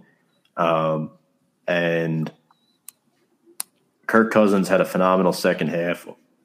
Four touchdown passes, nearly four hundred yards. He has over thirty-eight hundred passing yards on the season. Um, He's a top ten Q B in the league this year, easily. Um, I really like the way he's performed, and he's likely going to shred up the Giants secondary this weekend. So yeah. Kirk Cousins is my final stud of the week. Noah, mm-hmm. final dud of the week. See, I really hate to do this because this is my guy, but unfortunately when you have the worst collapse in N F L regular season history or whatever – Uh, I got to go with both Jeff Saturday and Matt Ryan, uh, blowing a thirty-three nothing lead to the uh, Minnesota Vikings and Kirk Daniel Cousins, as we just mentioned. Uh, completely unacceptable. Look, obviously, like I said, it's not all on Matt Ryan, but, you know, they really needed to keep scoring, and that offense only scored three points in the second half. And, look, Jeff Saturday, this is a guy that had a losing record in high school. Why is he coaching in the N F L? Only reason is because he played for the Colts. So, um these will be the two poster boys, but obviously everyone else uh, on the Colts uh, did not do a great job either. Um, but, yeah, I'll go with uh, Saturday and Ryan on that one. Great pick. Picks, I should say. I know that hurt you. Yeah, it did. Hey, if we're saying Kirk Daniel Cousins, let me say Daniel Colt McCoy, um, mm-hmm. if we're going to be literal there. But um, my final dud of the week, no, we kind of collaborated on this one, but it's a team. It was the Bucs in the second half against the Bengals. They absolutely collapsed and fell apart. Um, I believe four the Bengals turn- had what? Four turnovers in one half, man. Unacceptable. The at Bengals, home as well. The Bengals had what, three points at half? Yeah, they were up like seventeen to three, and then they got, st- dare I say, Tom, they got boat raced in that second half, man. Uh, they scored thirty-one points against the Bucs defense in the second half, which is unacceptable. So, absolutely, those are our studs and duds of the week. Moving on, it's a good segment. Yeah, it's a little fun. Um, previewing our Week sixteen games, uh, top Week sixteen games of the week. We're going to go over this. Make our picks. Um, so the first game we're going to go over is the Jaguars at the Jets tomorrow night on Thursday Night Football. The Jets are home. They're seven and seven. The Jags are six and eight. The Jets are actually favored by one and a half in this game. The Jets are on a three game losing streak. The Jags are on a two game winning streak. James, you're up first here. Who are you picking in this game and why? Jets are winning. Um, they're going to go, they're going to make their fans a little happy for the Christmas season or Hanukkah season, whichever holiday you celebrate. Um, uh, do I need to score too, Tom? You can give a score if you want. Okay. Um, score is going to be twenty-four twenty-one Jets, um, but it's not going to be a pretty game. Jets fans are just going to get happy at this time, and then they'll, they'll lose next week huge. Or somebody will get hurt by the end of the game. Man, you, you have no soul, man, when it comes to the Jets. I do on occasion. I told you they're going to win today, tomorrow. I mean, after that, I don't know. Chris, you're up. Um, I'll probably go with the Jags, actually. I think, uh, first of all, the Jets are in free fall lately. The Jags have looked better. But the main reason I would pick the, uh, the Jags to beat the Jets is I have a lot more confidence in their quarterback. I know Zach Wilson played pretty good against the Lions, but overall I just absolutely, have absolutely no faith in him. I think he was a terrible pick at number two. And Trevor Lawrence has been red hot lately, showing why he's number one overall pick. So I'd pick the Jags to win a close one, Probably something like twenty-four to sixteen, Jacksonville. Garth agrees. His plea, well, he hopes the Jags win because the Jets losing will help benefit the Chargers and the wild card. Chris. yeah, yeah. Who who is Chris, by the way? I don't know, man. He, he was in the comment section uh, a while back, or he was in our group chat a while back. So that's right, and then he got booted. That that's that that's right. Um, I'm going Jacksonville. I'm going Jacksonville. Uh, they're the better football team right now. Um, they already no, the Giants beat them in Jacksonville. Never mind. Um, this is the first time they'll be playing on that MetLife turf this season. They're, again, they're not just playing the Jets. They're playing the turf as well. Mm-hmm. Um, but I think what we saw last week, their defense is very promising with Trayvon Walker, Josh Allen, Foyasad Alawakun, uh, former Falcon, right, Noah? I, don't, I totally yep. butchered his name. But yep. He leads the league in tackles. This is what the Falcons do, man. First it was Devondre Campbell, now it's Oluokun. They have these stud linebackers that leave, and all of a sudden they're first first all-pro team worthy. Uh, I'm I'm going Jaguars, final score twenty-seven twenty. All right, moving on. Um, I have this game on the card, but I'm going to omit my pick for this game because I have a show to talk about it tomorrow night.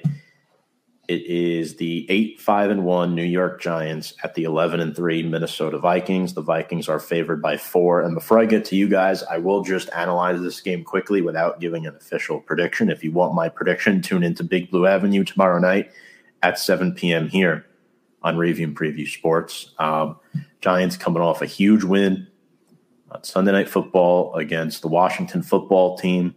Um, they're not the Washington football team anymore. Uh, whatever. They're, they're, they're, they're still a football team from Washington.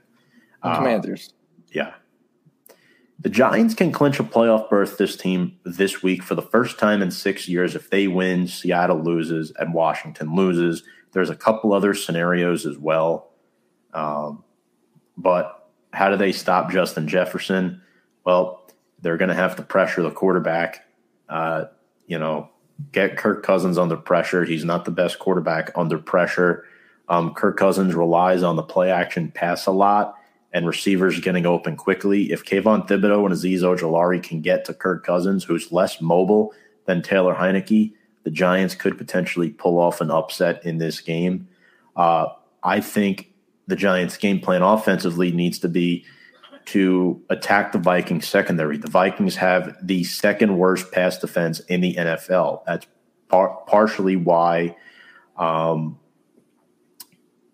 they gave up that many points to the Colts last week uh, in that first half. Now, granted, they are banged up. Lewis Cine, I R, Cam Dantzler just activated to potentially return off of I R. So right now, outside of Patrick Peterson and Harrison Smith, they're really struggling in the secondary. The Vikings' strength is their front seven. So if you attack the ball downfield, Giants have a shot to score points. So that's where I'm at. But, Noah, we'll start with you here on this one. Who are you picking in this game? Vikings favored by four at home.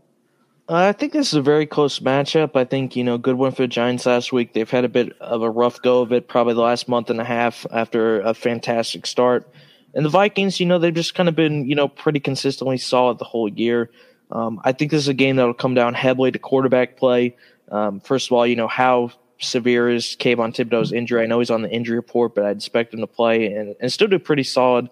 They need to put pressure on Kirk Cousins because he's clearly got a lot of weapons to utilize. I know Adam Thielen's on the injury report as well. But, I mean, Justin Jefferson, Dalvin Cook, um, you know, they can definitely get it downfield in a hurry.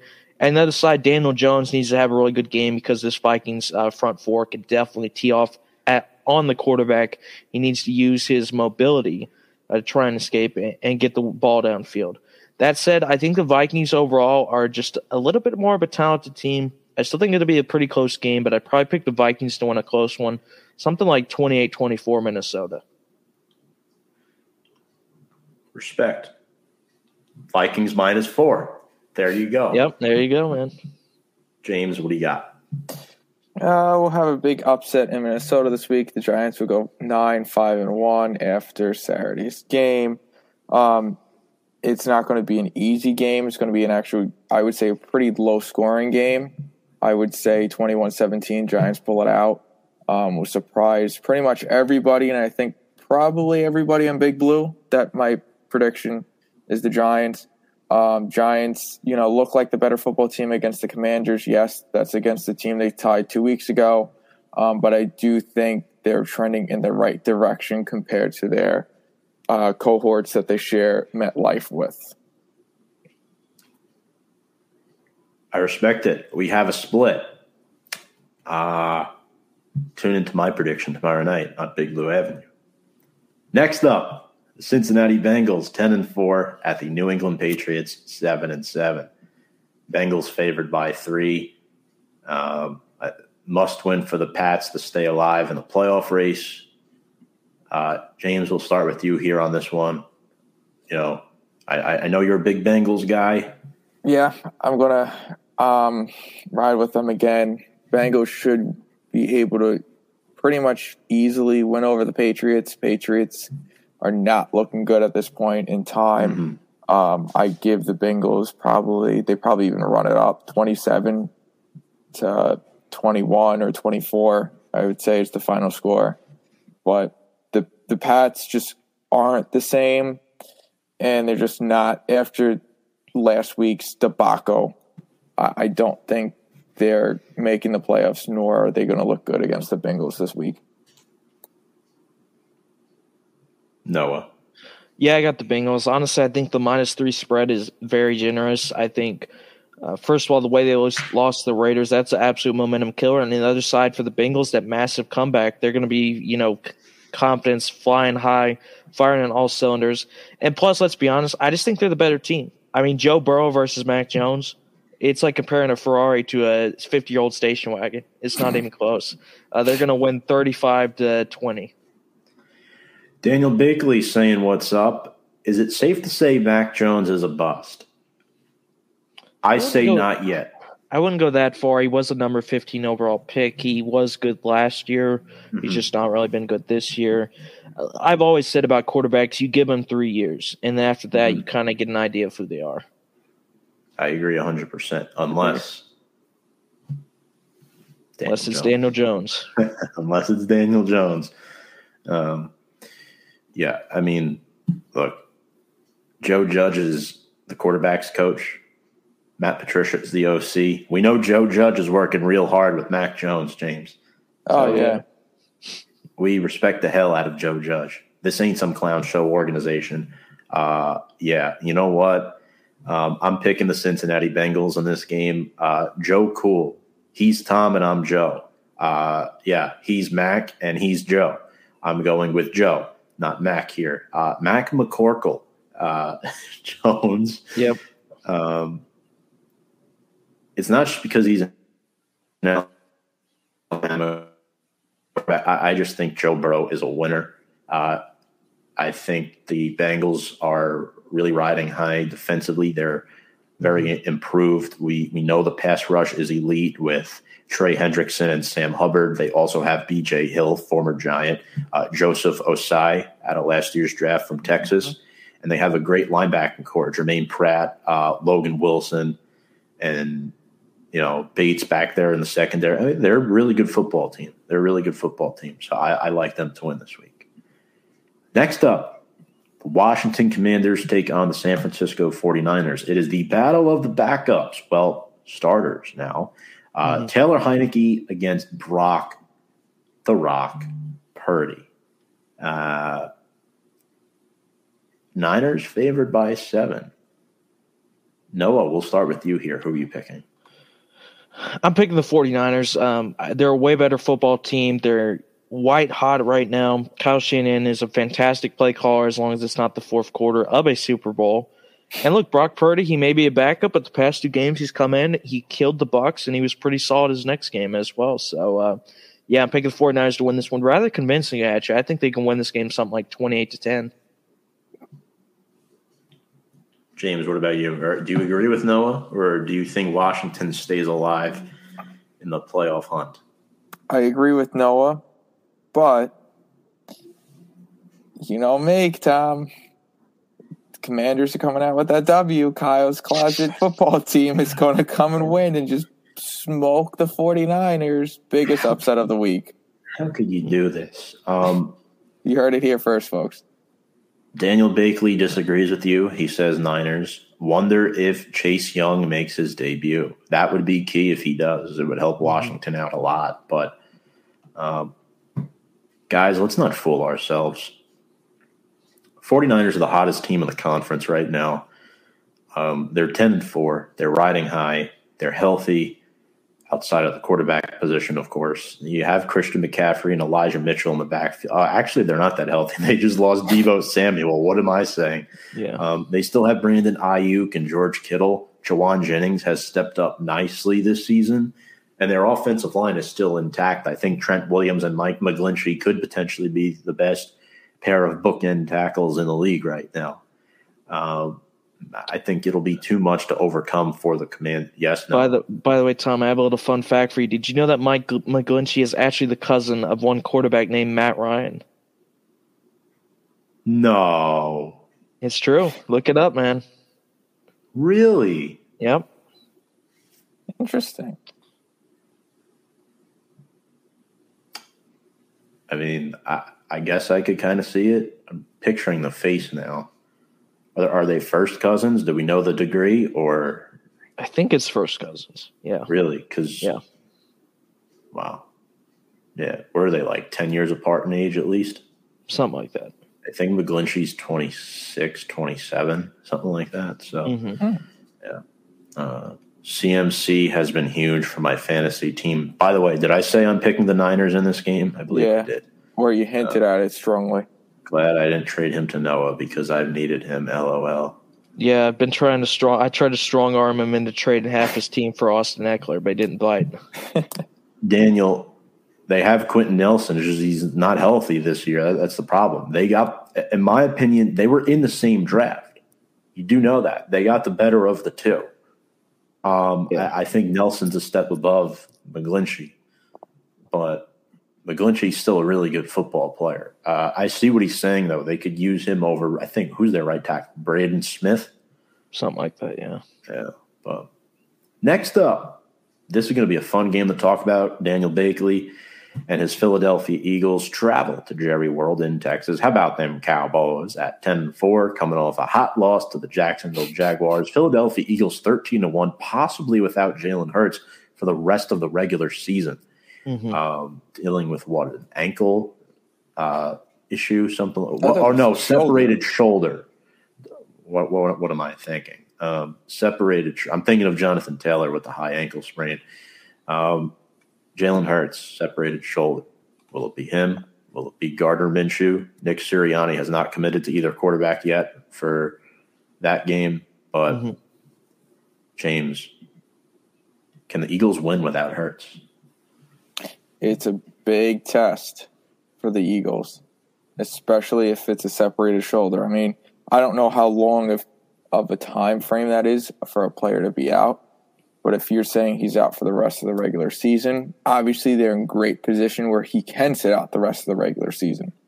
But going into Jerry's land or world, because he's getting even like a better upgrade to his land this offseason, I don't know if you guys saw that. Um, I would love both teams to tie, um, but I am going to go with the Eagles. Um, Eagles are going to win. It's going to be close games. They're only going to win by three.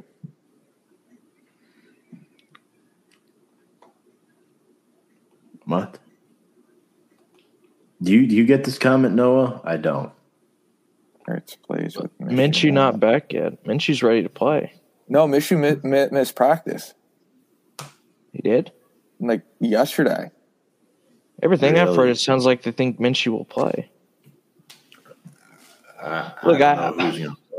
all I know is that Hurts has missed two straight practices, so um, I'm not one hundred percent sure if he's playing. I would probably, for everything I've heard, I mean, obviously I have no freaking clue because, you know, they haven't said, oh, yeah, yeah, he missed practice for that. He's not injured. They let him go because yeah. he, he had a speech at that funeral. But um, he played at Washington State where Leach was yep. the coach. Yeah. Yep. Yeah. So, um, but um, I would I, I'd say I'm about sixty to seventy percent confident Minshew will probably play. Uh, which, if he does, I would probably expect Dallas to win a close one. If Hurts, first of all, if Hurts was playing, Dallas wouldn't be a minus five favorite. That's number one. But number two, if he was playing, I would probably pick the Eagles to win a tight one. But because he's not, and I assume Minshew's going to play, I, I do like Minshew, but he's just kind of a guy I look at as just like a decent game manager.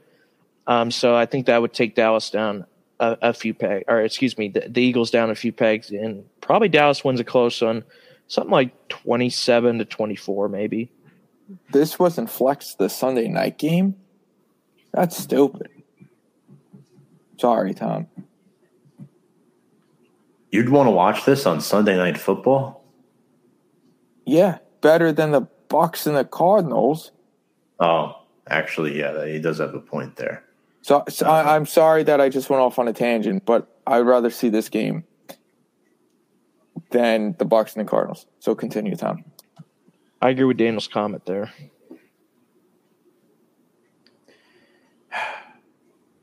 Well, uh, yeah, no. The the Eagles, they, they've won thirteen games this year, and they are the superior football team. Uh, I think Dallas just got Tyron Smith back. They're playing him at a different position.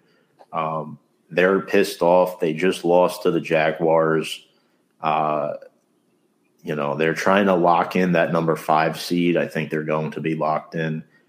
Um, but I'll be honest, guys, I don't have an issue with Gardner Minshew.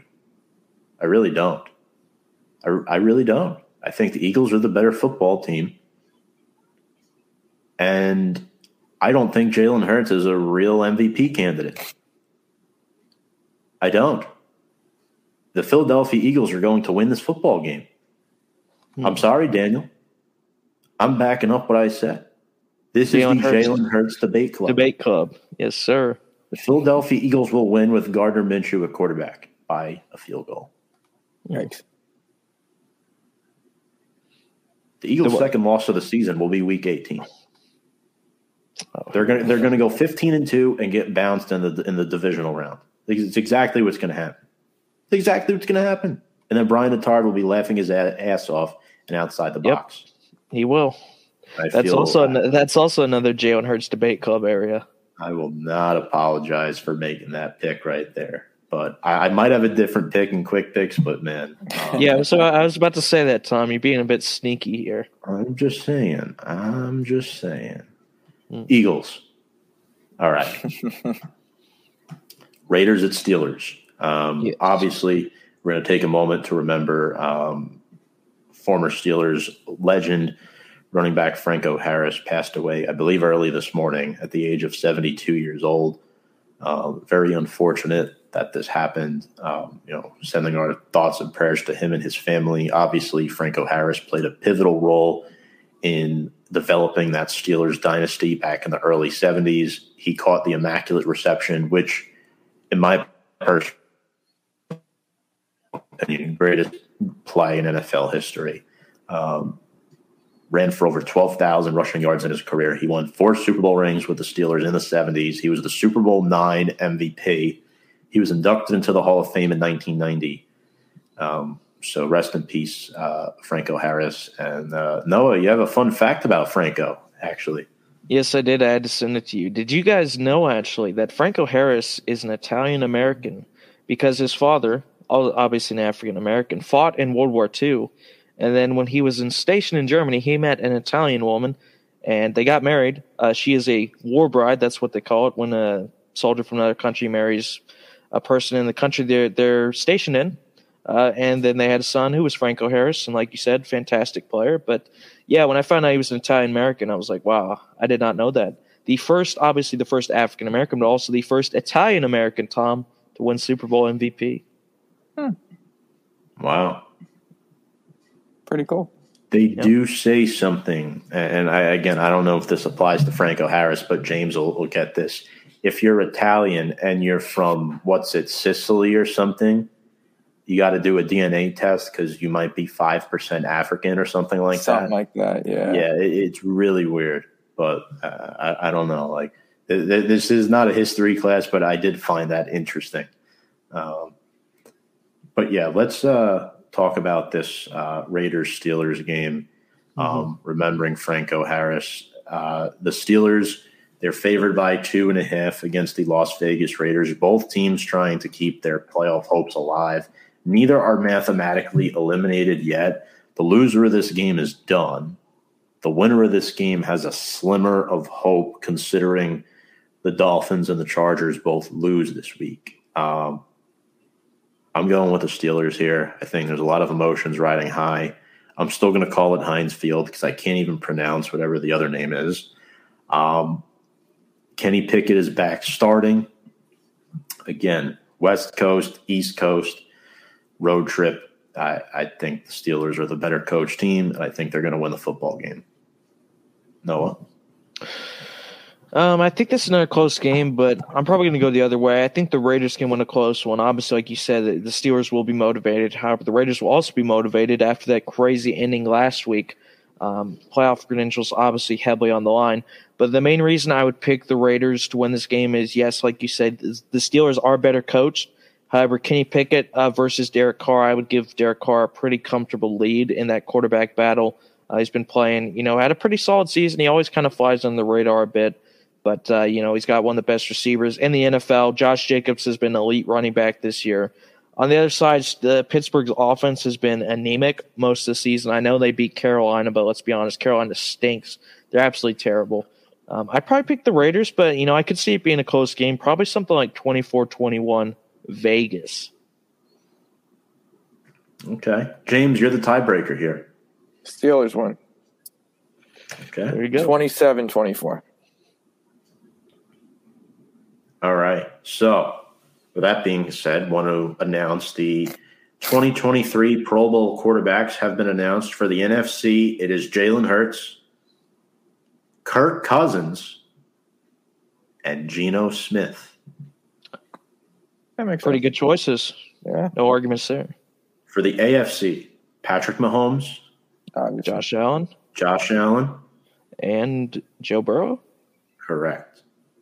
Nice. Yeah. I think they got them. I think they got them all right there. Yeah. I will say uh, it's a bit unfortunate for guys like uh, Justin Herbert and Trevor Lawrence to miss the Pro Bowl, but when you look at those top three, it makes sense. It does make well. The A F C is stacked quarterback-wise. The N F C is not, so that's yeah.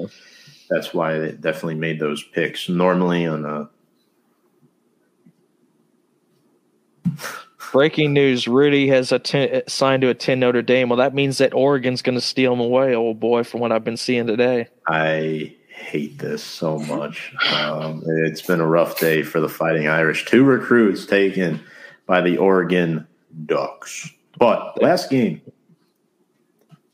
the Green Bay Packers traveled down to South Beach to take on the Miami Dolphins. Miami's favored by four. They've lost three in a row. Packers have won two in a row.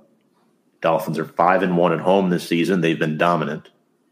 Can Green Bay run the table and sneak into the playoffs? James.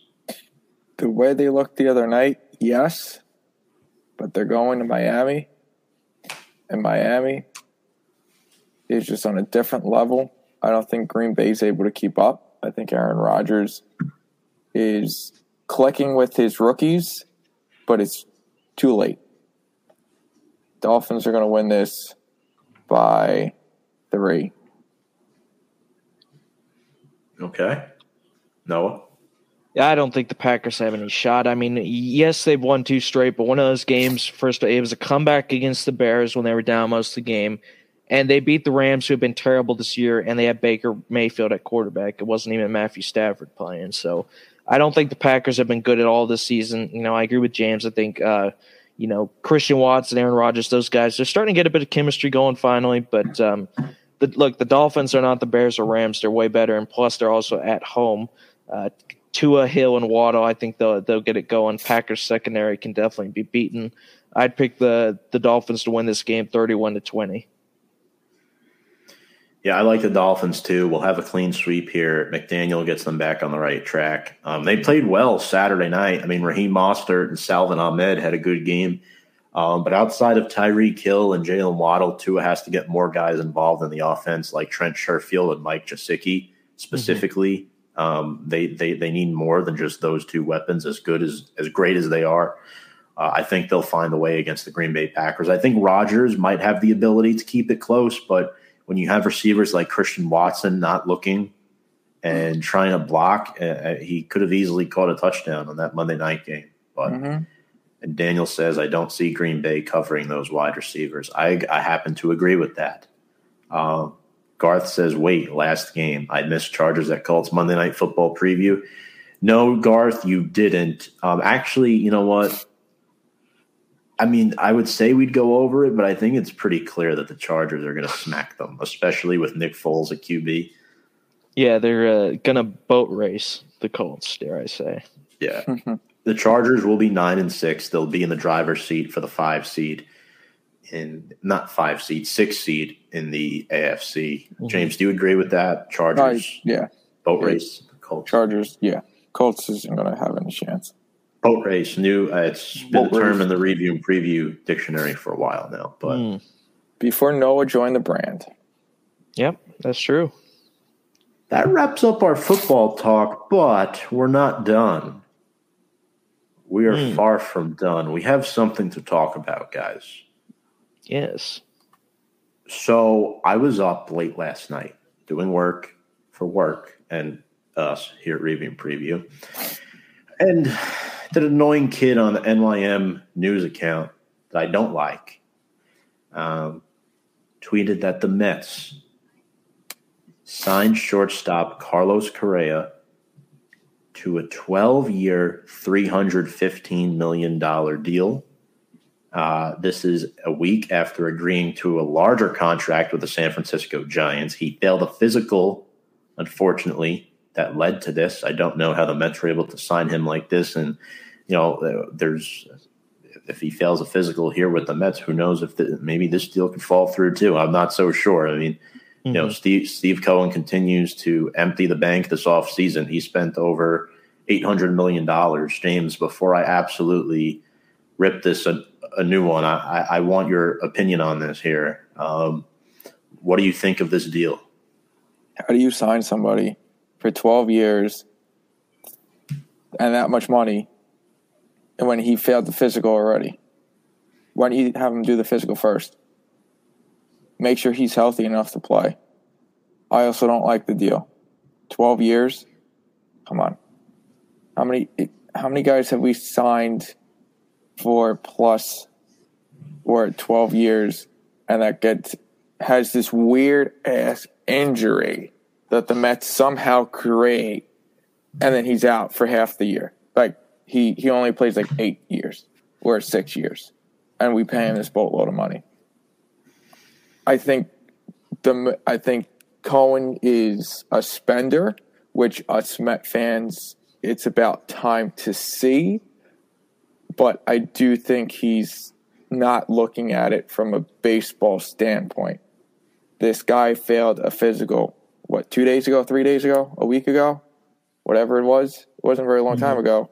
And then they signed him to this massive contract. So either the physical was completely B S across the country, or they're like, well, I'll just sign him anyway, and when he gets healthy, he's on the team. We'll just rock and roll with him.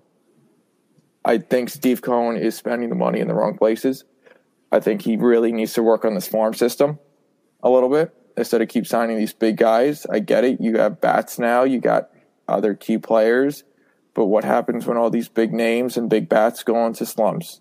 Team starts losing. And we're also signing a lot of old, older players. I don't forget his age. He's twenty-eight. twenty-eight. All right, so he has a so – But he's signed till he's forty. That, he's signed till he's forty. So yeah. It's going to be a retirement home. That's why he's moving the fences. Mm-hmm.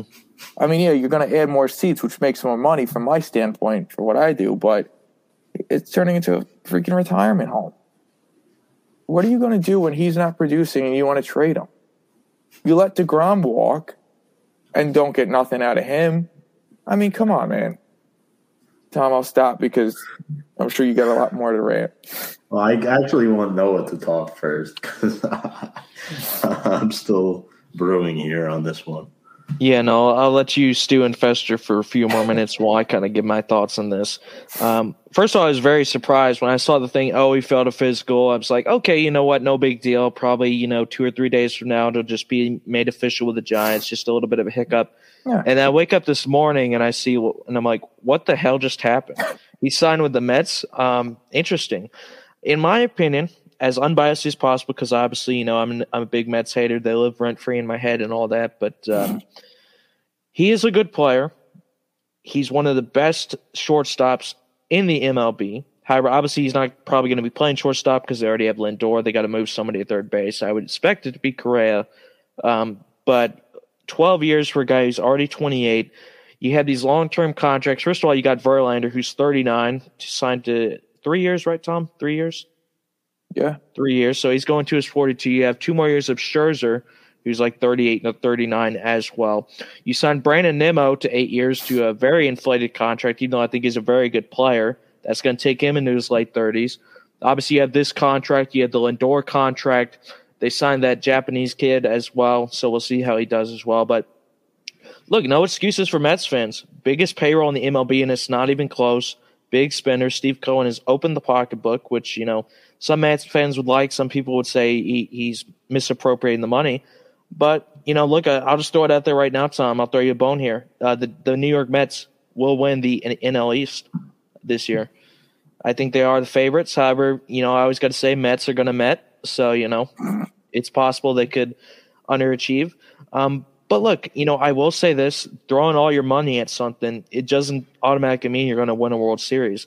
I think the Mets have handicapped themselves here to where they basically have gone all in. They have to win in the next two or three years because if they don't, a lot of these – obviously the pitching is going to fall apart when Verlander and Scherzer leave. They're going to have these massive contracts for players that will be getting up in age and eventually declining and that they can't get rid of.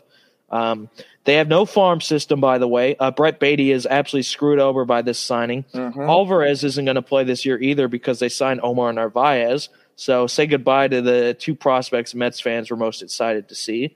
It's basically it's like poker. They went all in. They put all their chips in to win in the next two or three years. And if they don't, it's going to get bad really quick. So, yes, I think they'll be great to start.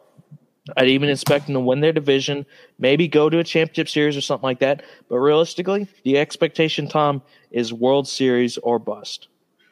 Tom, before you before you go, I, I no, I'm glad I, you brought up Beatty. Actually, mm-hmm. This past summer at my cousin's wedding, I had two other cousins that lives in Texas that know Beatty, like really well, went to high school with him. Mm-hmm. I think they're not giving him a chance to show what he has. You're now transitioning a shortstop to third base. Yes, I know it's on the same side of the infield. Yes, it's probably not much different other than it's the hottest corner in the league. But why don't you just go after an actual third baseman? Why are you transitioning somebody over from what they've played for most of their life to a third baseman? It doesn't make sense in my eyes. Tom, now you can go. All right. I'm going to put old Saint Nick on for this. By the way, what's up, Hank? Appreciate the comment. Um, all right. What the fuck is wrong with this team? mm. I was happy when he signed with the Giants because I'm like, oh, it's not us. But once he failed the physical, I had a feeling Steve Cohen was going to pull a rabbit out of his ass. And, James, to elaborate on your point, uh, I just don't think he knows the baseball business. He, he doesn't know no. how to build a team no. from scratch. It's all about buying, buying, buying, buying. He's going to spend all his money, and it doesn't work more often than not. The Mets have trapped themselves in a two- to three-year window. Yes, Noah?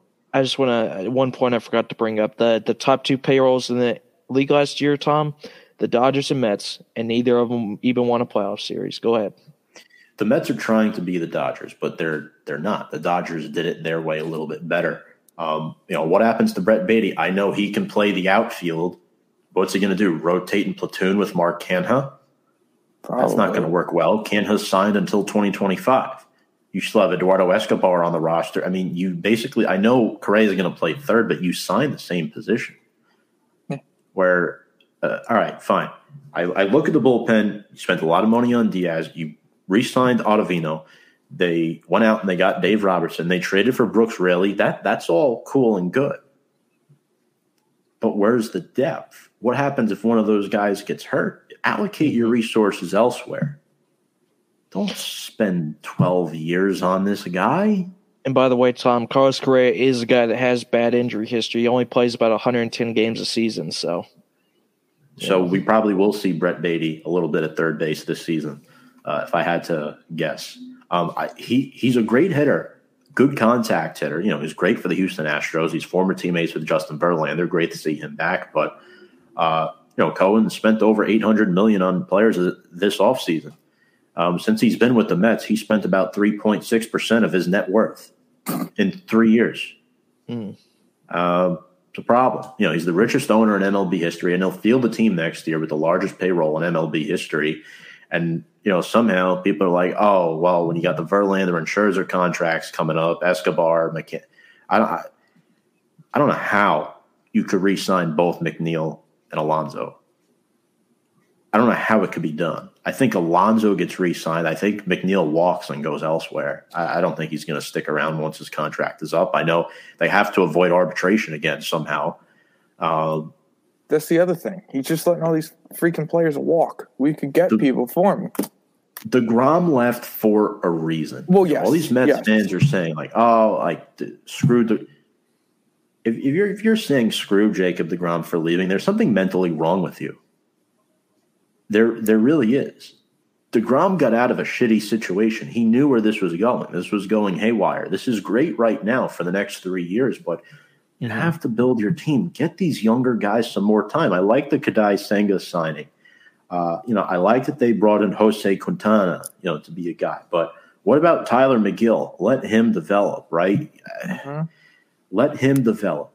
Let Brett Beatty play. Let Francisco Alvarez play. Let those young kids play. Their homegrown talent right now is Pete Alonso, Jeff McNeil, and Brandon Nimmo as far as the starting lineup goes. Now, you know, I get it. There's a D H position, so they they they could allocate Brett Beatty to D H for some games.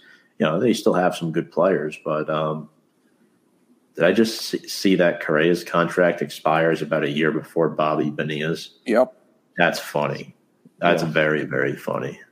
Um, I do think there's a good shot the Mets win the N L East this year, but I don't know about a World Series. I, I don't know if yeah. this gets them over the hump of beating the Dodgers or possibly even the Braves in the playoffs, because you can't guarantee mm. everyone's going to be healthy at that time. And the, the problem is, you know, you're going to – a lot of these good teams are in the N L East, and they'll be seeing the Mets all year long, you know. I don't know well, what your take is on that, Noah, but uh, again, mm-hmm. I'm not the biggest fan of this signing. I thought the Mets were fine without him. I, I, I mean, I would rather let, let the young talent grow. Right. I mean, it, it's tough to say because, you know, I throw it back to the Dodgers who, you know, did the same thing pretty much last year. They spent heavily, you know, biggest payroll, whatever. They won, what was it, one hundred eleven games in the regular season. They looked like the best uh-huh. team in, you know, M L B. People said, oh, they won the World Series.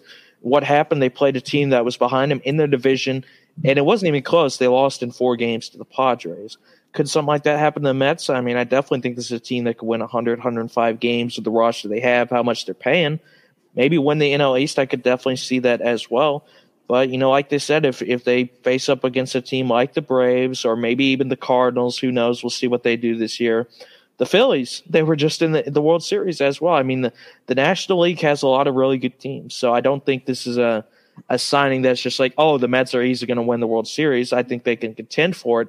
However, like I said, I think it hamstrings them. They need to win in the next two or three years or it's just going to fall apart instantly. Yeah. I mean, look, and don't get me wrong. I think the Mets are going to be a better team than they were last year as far as getting further.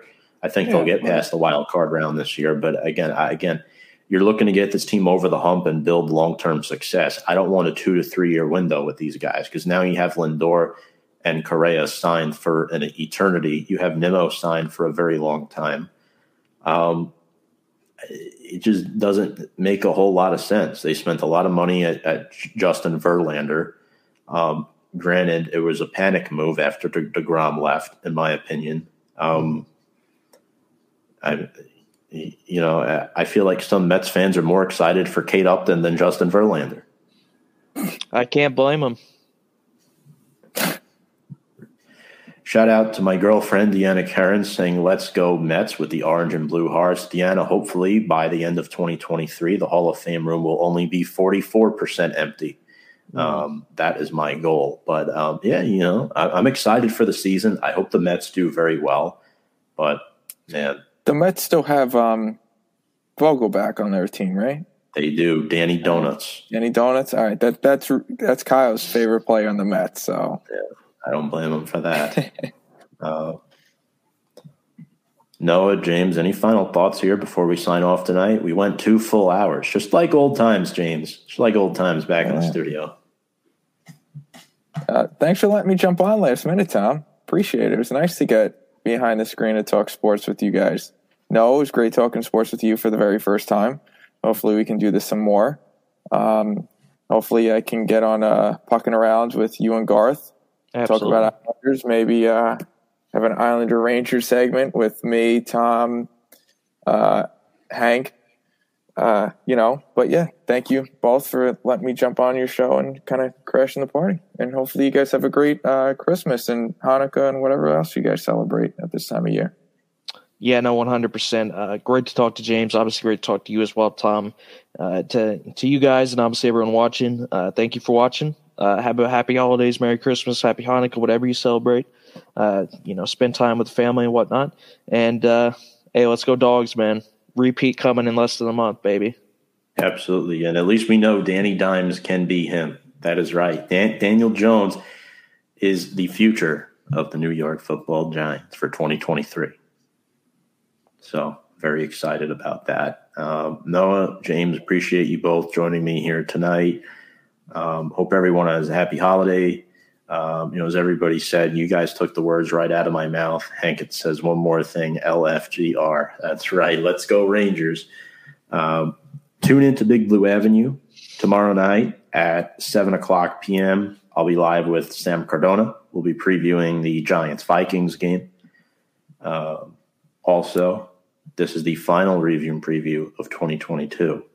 So I want to thank you all for joining us this year, watching all of our shows here at Review and Preview Sports. We still have Big Blue Avenue tomorrow night, Out of Line Friday night. Um, you know, Noah and Garth, I'm not sure if you guys are running Pucking Around next week yet. We'll, you know, we'll talk about that, but I know we'll have somewhat of a lighter schedule next week. But until next year, folks, this has been Review and Preview here on YouTube and Facebook Live.